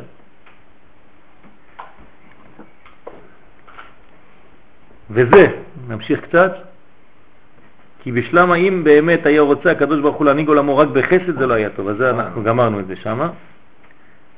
אז אנחנו למטה יותר, איפה? באמצע. אחים חס ושלום, אין זכות בעולם והרשע גובר, הרבה. אז, תראה, גובר רשע, רק הייתה יעשה רשעים. אם כן רצה, על כן רצה לכונן קיום לעולם אפילו בזמן שאין זכות. שהקיום הזה לא ישתנה ולא יתמוטט. כלומר, הקדוש ברוך הוא לא רוצה, לא חפץ בחורבן העולם. והנה השתמש לצורך זה מרוממותו ושליטתו שהוא סוד הנהגת אריכנטין. שהוא אינו משועבד לשום חוק מחוקות המשפט. כלומר, בזמן שיש רשעות, מה הוא עושה? אז הוא עושה מה שאתה אומר. הוא עולה למעלה יותר. כדי שהעולם לא יחרב, אז הוא לא מנהיג את העולם במשפט, אלא בייחוד העליון ברחמים גדולים. ועל כן יוכל לקיים את העולם גם כשאין בני אדם הגונים. זאת אומרת שכשיש כן הנהגת המשפט, מה זה אומר? שאנחנו מסוגלים, שאנחנו כבר גדלנו. אמנם צריך שתבין העניין הזה היטב, כי לכאורה נמצא חוטא נזכר. הוא חוטא ויש לו שכר. כלומר, גם הוא חוטא וגם ההנהגה שלו היא למעלה יותר. שיתקיים העולם מבלי שיצטרך לזכות. ויתקיים במידת חסד ואהבת תחת חטאי הרשעים, אהבה תחת חטאי הרשעים. אבל כשתתקדק בעניין היטב תמצא חוכמה עמוקה בסדר הנהגתו יתברך. כי הנה יש זמן שהקדוש ברוך הוא מתרחק כביכול, כן? פועלת, פועלת על ידם, כן? כי יש זמן ש... יש בעיה פה, לא? חוכמה. כן. חוכמה עמוקה. שחוכמה עמוקה. כן, זה הולך על החוכמה העמוקה, היא פועלת על ידם. זאת אומרת, כשהקדוש ברוך הוא מתרחק, דווקא הם עושים את העבודה. וזה עניין הכרוז, שבצאתו מיד מזדמנים המלאכים לקראת השכינה והיא מתלבשת בהם. ונמצא שבאמת אין פעולת המלאכים אלא התדבקות בשכינה שתתלבש בהם ולתת לכיסא לשבת עליו לפעול. אבל עיקר הפעולה נעשית על ידי השכינה בסוד הכיסא, נושא את נושאיו. כלומר, ה... ה... הבנתם את מה שהולך פה או לא? קושי. בקושי. כי אני רואה בפנים. כש, כשיש זמן שבעצם האדם עושה פעולות, עושה דברים כדי לקרב את, ה, את המדרגה הגאולית. האם הוא עושה את העבודה? הוא אומר לא, היה ארון נושא את נושאיו, או כיסא הוא בעצם הכיסא הכבוד, כן? כשזה כיסא נושא את נושאיו כמו ארון העדות. כלומר, אפילו כשאתה פועל את הפעולות שאתה פועל, תמיד, תמיד, תמיד הפולס הראשון בא מהאלוקי, תמיד. כלומר, הכוח הראשוני בא מלמעלה, מהתעוררות העליון על התחתון, ואתה סתם חושב שהדברים מתחילים ממך, שאתה היוזם, אתה לא היוזם אף פעם. אז על כל פנים, כל מה שהוא הולך פה זה שאין לעולם חורבן. העולם הולך רק לכיוון אחד, לכיוון של תיקון. אם אתה לא במדרגה, אז הקדוש ברוך הוא מעלה את ההשגחה למדרגה עליונה יותר, כי הוא לא יכול להחליף את העולם. אז הוא ממשיך. כן, ארבעה כן, מלכים היו, מה שעשה, מה שביקש זה לא ביקש זה, כך אומר המדרש, תנחומה. כן, עשה, אתם זוכרים על המלך עשה? כן, מה עשה המלך עשה? יהושפט, כן, יש, יש כמה מלכים, דוד המלך, אומר המדרש, כל אחד היה לו סגנון אחר של מלכות. אחד אמר, אין לי כוח לרדוף אחרי האויבים שלי, אני הולך לישון, תעשה את העבודה אתה, הקדוש ברוך הוא. אחד אומר, לא, אני רק רודף אחריהם, אבל אתה תהרוג אותם. אחד אומר, כן, אני, זה, ורק דוד המלך אומר, ארדוף אשיגה ואני אחסל את כולם, כן, זה מין uh, הכל. וכשהקדוש ברוך הוא אומר לכל אחד, כן, מי ומי, הוא אומר, כל אחד שהוא מבקש, הקדוש ברוך הוא אומר, בסדר, אין בעיה, אני אומר מה שאתה רוצה, מה שאתה רוצה. וכל אחד מהמלכים האלה היו לו ניסים גדולים, והגמרא אומרת שהם היו גדולים וזה. אבל אתה רואה שהמלכות לא כמותם. עובדה שההלכה היא שמשיח הוא משיח בן דוד, כלומר בסגנונו של דוד. ומה הסגנון של דוד? לרוץ אחר האויב, לחסל אותו לחלוטין, שלא יישאר ממנו כלום, כן, ולחזור. זה השיטה שהקדוש ברוך הוא, לכן משיח בן דוד עושה מלחמות השם. מלחמות השם זה מלחמות, זה לא סתם איזה דיבור אה, רוחני של מלחמות השם, כל אחד מתרגם את זה כמו שהוא רוצה. מלחמות השם יוצא ונלחם. וכשיש אויבים הוא מחסל את האויבים. לא נותן להם גלידות בצהריים ושולח עליהם אה, טילים בערב ובשר בבוקר במשאיות, טמבלים. כן, בבוקר אה, אה, מי, מי יאכיל לנו בשר בערב ובבוקר מי ייתן לנו זה, תנובה. טמבלים, מי עושה דבר כזה? יש, יש אומה בעולם בכלל שמתנהגת כמו שאנחנו מתנהגים? תגיד לי, יורים על מדינה ואתה הולך לתת להם חלב ובשר ו- ו- ותרופות ו- ורופאים והכל ואתה מפצץ אותם עוד פעם באותו זמן? לא רק הפרדוקס היהודי, אין דבר כזה בשום אומה בעולם. לא פלא עוזר מסוגל. אה? לא, כי יש לנו מידה מיוחדת שהיא אלוקית. היא לא מובנת, אבל היא אלוקית. שום שום מדינה הייתה מתנהגת בטולרנטיות כזאת. בוודאי. אתה יודע, יש, אני שמעתי אה, היום, שיש אה, דין כזה, כשמוציאים מישהו להורג בארצות הברית, הוא חייב להיות בריא. אסור כשהוא חולה להוציא אותו להורג. אז זה אותו- זה מאותו צד. זה בא מהשחיטה, אני חושב. כן, שלא יהיה פגם בשחיטה, שיוכלו לאכול אותו. אם לא, לא, אם לא, לא. אם לא זה פיגול. אז זה שיטה להינצל, מה שנקרא, תפתח לעצמך את הרגל, אבל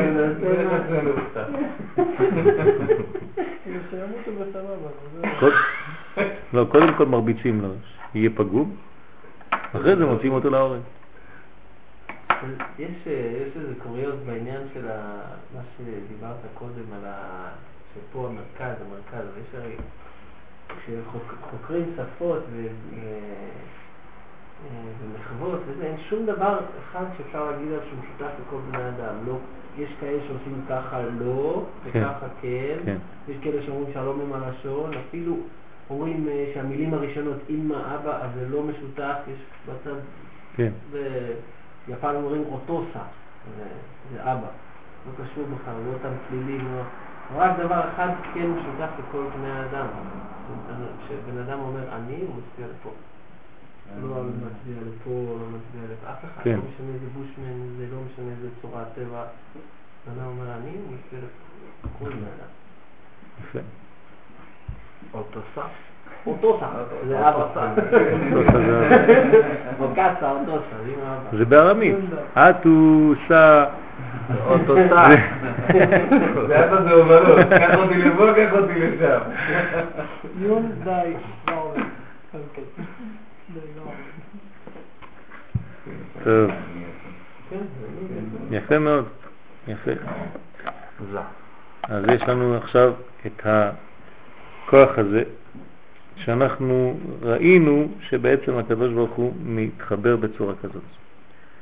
אז בעצם גמרנו קצת, כן, בגדול, קצת גם מה שליקטתי בעניין זה. אנחנו עכשיו עוברים למלכות. כן? כלומר, כל הבניין של זה, זה כדי לאפשר גילוי. אם זה עובד בחלל ולא מתגשם, אז לא עשינו כלום. לא, זה לא מעניין אף אחד, שהדברים יישארו בשמיים, כן, כתוב כי לא בשמיים היא. כי קרוב אליך הדבר מאוד, בפיך ובלבבך לעשותו. אם זה נשאר בשמיים, לא עשית כלום. אז התורה זה לא בישיבה, התורה זה בחיים. מלכות, השורש הקיים של פרצוף הנוקבה. ספירת המלכות היא בחינת השורש הקיים בכל עת של פרצות הנוקבה דזה. כלומר, הקיום של זה עובר דרך הנוקבה. היא החלק ה... של התרגום של הפוטנציאל למעשה. מן השורש הזה היא מתפשטת ונבנית, ב... ונבנית בעיתות של תיקון. כלומר, כשיש תיקון, מה זה תיקון? לפי זה, מה זה תיקון? בניית המלכות. בניית המלכות, כלומר, הלכה למעשה. כשאתה חי את מה שאתה לומד, לא רק אתה לומד את זה ברוחני ובגשמי, זה סיפור אחר. כלומר, זה נקרא בניין המלכות. ואל השורש הזה היא שווה להצטמצם בעת התגבר הקלקולים ופגמי העוונות. כלומר, מה קורה כשהאדם חוטא? המלכות חוזרת להיות נקודה. עכשיו, לפי המובן, מה זה אומר? שאדם כבר לא חי את מה שהוא עושה, לכן הוא חוטא, זה נקרא חוטא. הוא מחטיא את המטרה. המטרה זה לחיות את הדברים בפועל, פה, בעולם הזה, והוא מחטיא את המטרה כי הוא משאיר אותם בגדר פוטנציאל של בכוח, לא בפועל. בהיותה סתומה בבחינת מלכות כנ"ל, אין לה לא פעולה ולא שם בפני עצמה. כלומר, אם היא סתומה שמה, בבחינת המלכות, אין לה לא שם ולא פעולה, כי פעולה זה שם. ואין היא משמשת בזמן ההוא אלא כהשלמה לזה. אז מה היא עושה? היא בינתיים השלמה של פוטנציאל של זה. יש לו את המדרגה העשירית הזאת, אבל הוא לא הוציא אותה עדיין, הוא לא, לא גילה אותה. הרי האישה שאנחנו מוצאים בחיים שלנו, כשאנחנו מתחתנים, מי זאת האישה הזאת? זו האישה שהייתה בנו והלכה לאיבוד באיזשהו שלב, נכון? אז אנחנו מחזרים אחרי האבדה. ולכן כשאתה מוצא משהו, אתה צריך שני עדים כדי להגיד שזה שלך. לכן בחתונה יש שני עדים. הנה, היא שלי זה, אמרו לך כן, כן, נכון. על פי שניים עדים יקום דבר, אתה מוצא את האישה שאיבדת, כן, שחיפשת ומצאת, והיא חוזרת. זה אותו עניין פה. כלומר, יש לך את הפוטנציאל, אבל לא מצאת אותו עדיין. אז בינתיים זה רק השלמה כזאת רוחנית, והוא סוד עטרת היסוד. אז לפני שהיא מתגלה, היא נקראת שהיא מחוברת בעטרת היסוד. כלומר, איפה נמצאת האישה לפני שאתה מתחתן? בעטרת היסוד. בעטרת היסוד. מה זה אומר? זה אומר שזה רק נקודה מחשבתית עליונה, היא קיימת, אבל עוד לא גילית אותה. אני נמצאת בך. בסדר? דווקא דרך האיבר הזה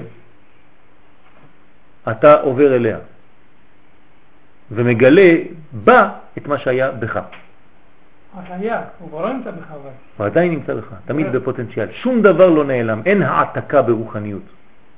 מה שהיה פה לא עובר לפה ופה זה נשאר ריק, אין דבר כזה ברוחניות.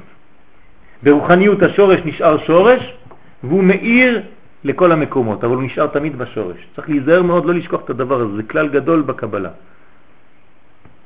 שינוי צורה. זה רק הערה. אפילו שאתה אומר שהאור הזה נותן לאור אחר או מתגלה באור אחר, זה לא שההוא עזב את המקום שלו, אין דבר כזה. בסדר? אז זה שורש הנוגבה, דבוקה בסוף יסודו של זה. כלומר, בקיצוניות של זה, בסופו של זה, אמורה להיות המלכות, אבל בינתיים היא נקודה, עד שהיא התגלה. עד שהיא תגלה, שהיא תתגלה, עד שהוא יבנה אותה. והנה, שתי מידות הללו, הסיתום וההתפשטות, מיוחדים הם אל הנוקבה. כי היא שהוא שמה להשגיח בתחתונים. כלומר, הקדוש ברוך הוא הכין אותה בשביל השגחה על העולם הזה. היא המשגיחה על העולם הזה. לכן, לתת מקום לבחירת האדם, הנוקבה התחילה מסתתרת מפניה, מסתרת פניה. אותו סגנון, אמרנו שזה זה הנהגת העולם הזה, אבל בתוכו אמרנו עכשיו שגנוזה המלכות, אבל בינתיים היא נקודה שלא מופיעה, אז כדי לתת מקום לאדם לעשות את העבודה שלו, המלכות לא מופיעה. מה זה מלכות? מידת? דין. דין. כלומר, אין מידת הדין בעולם בצורה גלויה. אדם יכול להדליק אור בשבת הוא לא מת. והוא לא מת מיד. אדם יכול לדבר לשון הרע והלשון שלו לא הופכת להיות תולעים מיד. למה? אם זה אסור, אז תעניש. מיד אתה נוגע בחשמל, מכת חשמל, אתה נשרף שם על המקום. כל שבת יש כמה מתים, קוברים אותם במוצאי שבת. נכון? למה זה לא עובד ככה? כי הקדוש ברוך הוא נותן לך את הזמן. אומר לך, אני לא עושה את העבודה בצורה כזאת, זה לא השיטה שלי. אני נותן לך זמן, אתה תגדל לבד, אתה תבין את הדברים לבד, עשית טעויות, בסדר. לבד תבנה את עצמך, אתה תראה, זה נקרא הסתרה או גילוי. אז הקדוש ברוך הוא מסתיר בכוונה, נוגבה תחילה, מסתר את פניה מן העולם הזה. למה? לתת מקום לדרכי הטבע להתגלות ולהתאחז בארץ. קודם כל הטבע מופיע. תן לתינוק לגדול כמו תינוק. אל תכניס לו תורה בגיל שנתיים. תעשה טובה, אתה משוגע. תינוק צריך ללמוד לשחק בגיל שנתיים, תבנה אותו בטבע שלו, תן לו לאכול, לשחק, זה מה שהוא צריך, והרבה אהבה. מה אתה מכניס לו תורה עכשיו? אתה לא נורמלי. כן, אנשים, כל מה שהם לא עשו בחיים שלהם רוצים להדביק לילדים, מסכנים. כן? לא, אתה תלמד, אני לא זכיתי ללמוד, אתה תלמד, עכשיו אני אכניס לך תורה, אתה בגיל חודש מתחיל כבר לומר לו פסוקים וזה. אדם צריך ללמוד להיות טבעי קודם כל. הטבע קודם לרוחני. כמו ארץ ישראל, מדינת ישראל, כשנבנתה, כולם מתעסקים רק בטבע. רק בחיצוניות, חקלאות, דרכים, כבישים, בניינים, זהו, זה מה שבאנו לעשות פה. כן, בהתחלה כן. אחרי זה מגיע שלב, וזה עכשיו, של הרוחני. ואתה תראה שאנשים יחזרו גם לזה. תסמוך על הישראלים, כשהם ייכנסו לזה, הם ייכנסו לזה עמוק. חזק מאוד. שבאין מעשים טובים באדם, אין הנוקבה מתפשטת להתגלות בהשגחתה הפרטית, ונשאר האדם בכל ענייניו משועבד למקורות הטבע ודרכיו. נותנים לו להתפשט שם בטבע, לך, לך לאיבוד בטבע. אבל אתה תבין, מתוך הטבע הזה תעשה את כל הסיבובים שלך בחיים. תגיע לגיל 40, אתה תתחיל, ליפול לך הסימון. אבל כאשר בוחר האדם להתרחק, כן, פתאום הוא מבין משהו, מדרכי החושך של העולם הזה, עשה את כל הסיבוב, ראה שאין כלום, כן, סומכים על שלמה המלך, אומר, אני עשיתי בשבילכם את כל הסיבובים, הלכתי לכל המקומות, כל הפאבים אני מכיר, כל הדיסקוטקים, הכל אני מכיר, אלף נשים, כל הסוגים, כן, ואני אומר לכם שאין כמו הקודש. אז כשאדם מבין, אז הוא מתדבק בבוראו, התברך ללכת בדרכיו, מיד הנוגבה מתפשטת משיתומה. פתאום הנוגבה עכשיו מתחילה להתגלות, תראה איזה חסד. עכשיו היא מתגלה, למה? כי אתה התחלת את העבודה. ומאירה פניה אל האדם ומתנהגת עמו בהשגחה פרטית. פתאום הוא רואה, ואז כל שורשי הטבע משתעבדים לשימושו של אדם. כלומר, כל הטבע, לא רק שהוא שולט עליך, אתה שולט עליו עכשיו. אתה עושה ממנו מה שאתה רוצה, כי זה מראה לך שכל הטבע מלא אלוקות. בהתחלה לא ראית, ראית רק את ההסתר שבדברים. והיינו עניין התפשטותה מבחינת נקודה אחת, אז בסוד, בקבלה, אומרים שהיא מתפשטת מנקודה לפרצוף שלם. אז אני עכשיו שואל אתכם שאלה פשוטה, מה זאת אומרת שהמלכות מתפשטת מנקודה לפרצוף? איך אתם עונים לי? בקבלי לא... כן, כן, בקבלה, מה זה אומר? שהיא מתחברת לתשע הספירות האחרות, היא הופכת להיות עשר ספירות. מה זה מתחברת? אז היא אחת, מה זה מתחברת להיות? האם היא עשר או היא אחד? היא הייתה אחת, ועכשיו היא נכללת בזה, שאני נכלל עם המוחין, והם עשר. היא גם, היא גם לא, היא גם נותנת קומה שלמה. היא בעצמה קומה שלמה. היא בעצמה נפתלת כן, היא בעצמה, לכן היא נקרא פרצוף שלם. אם לא היינו קוראים לה רק ספירה. אבל יש לה פרצוף שנקרא נוקבה. ברגע שאומרים פרצוף, אומרים עשר ספירות שלמות שלה. יש פרצוף אבא, פרצוף אמא, פרצוף זה ופרצוף נוקבה דזה. פרצוף. חוץ מזה שהיא מגלה את כל מה שהיה לפניה, את התשע שלפניה. כלומר, היא הופכת להיות עשר, בפני עצמה, כמו מניין. כן, במניין מה קורה? התשעה הראשונים שווים כל אחד אחד, אבל העשירי עושה את כולם שווים עשר. כלומר, אפילו אם השביעי יצא, זה כאילו עשר יצאו, נכון? נשבר המניין. למה? כי העשירי עשה את כולם למדרגה חדשה.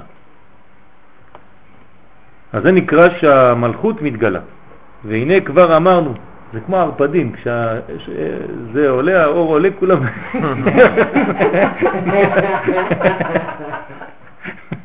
רק בחושך יש... טוב.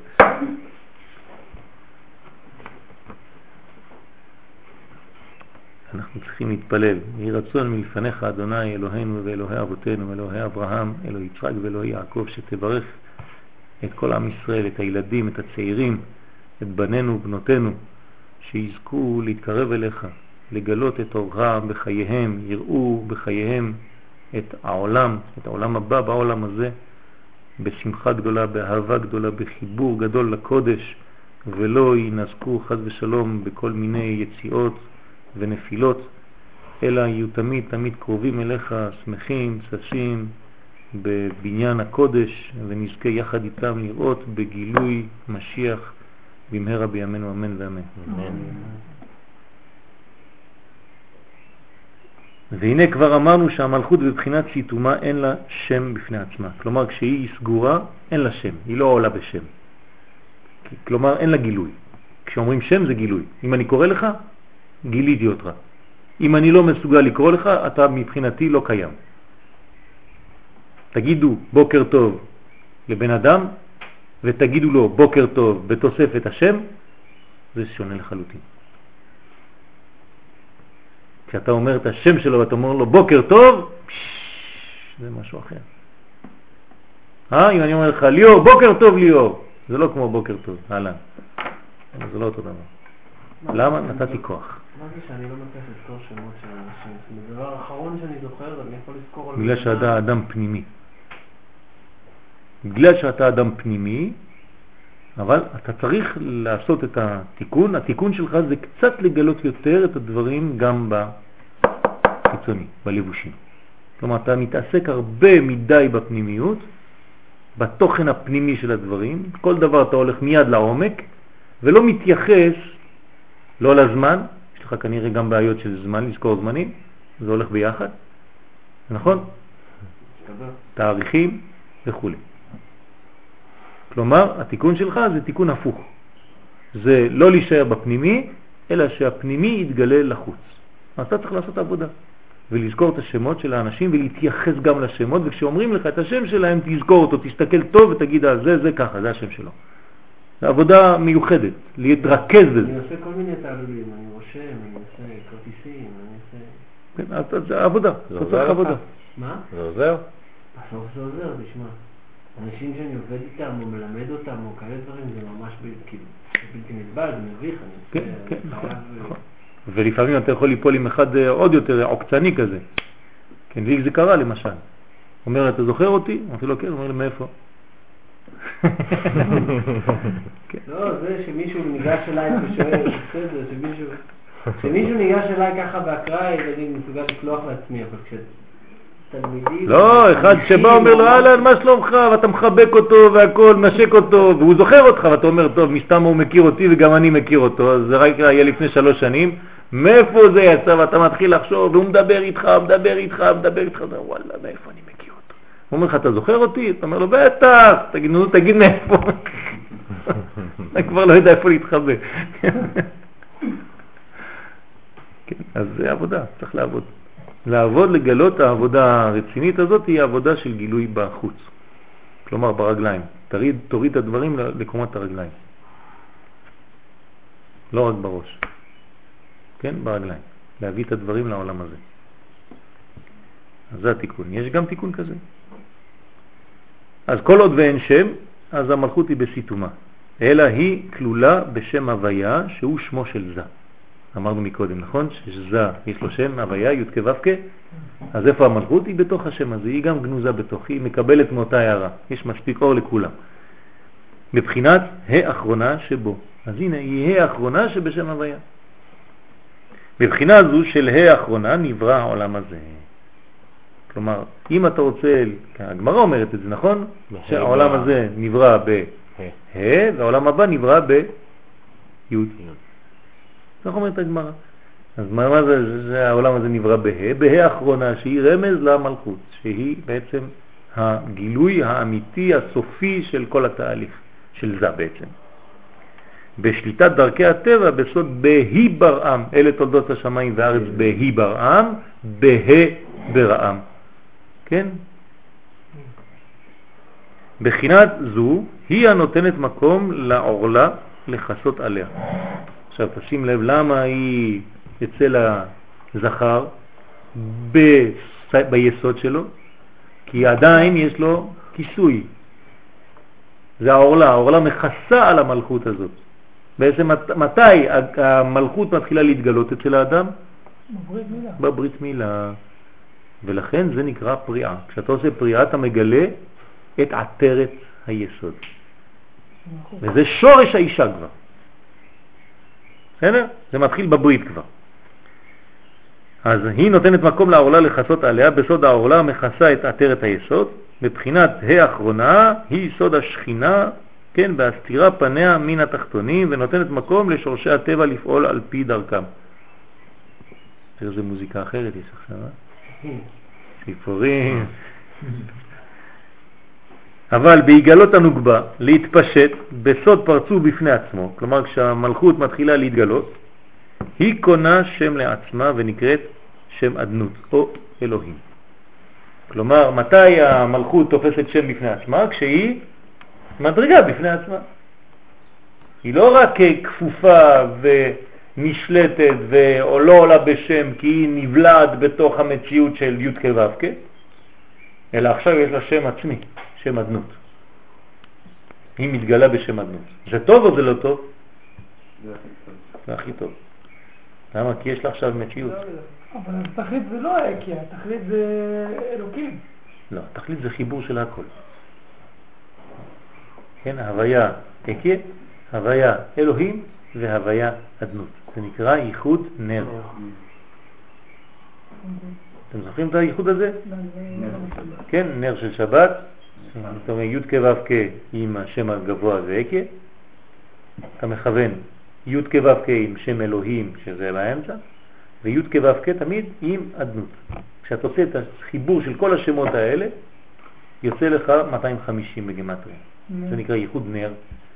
ואתה מדליק שני נרות בשבת כדי שיהיה נר נר. נר נר זה 500.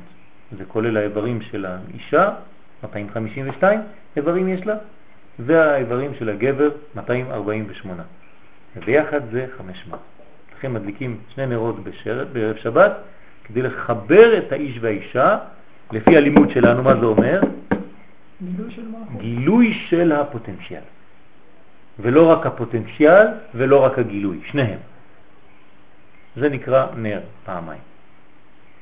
זה ייחוד פשוט וחשוב ביותר, הייחוד הזה. צריך לכוון עליו כמה שיותר. כן? שילוב הוויה אקיה, הוויה אלוהים והוויה אדנות. אתם רוצים שנפסיק? נפסיק להיום. שבוע הבא, בעזרת השם, אולי לא יהיה שיעור, נראה מה... אורי, אבל אתה יכול קצת לשלוח לי את השיעורים המוקלטים באימייל עוד לפני שאתה מעביר אותם כאילו לקובץ אחר? עכשיו יש לנו מכשיר מיוחד, בעזרת השם של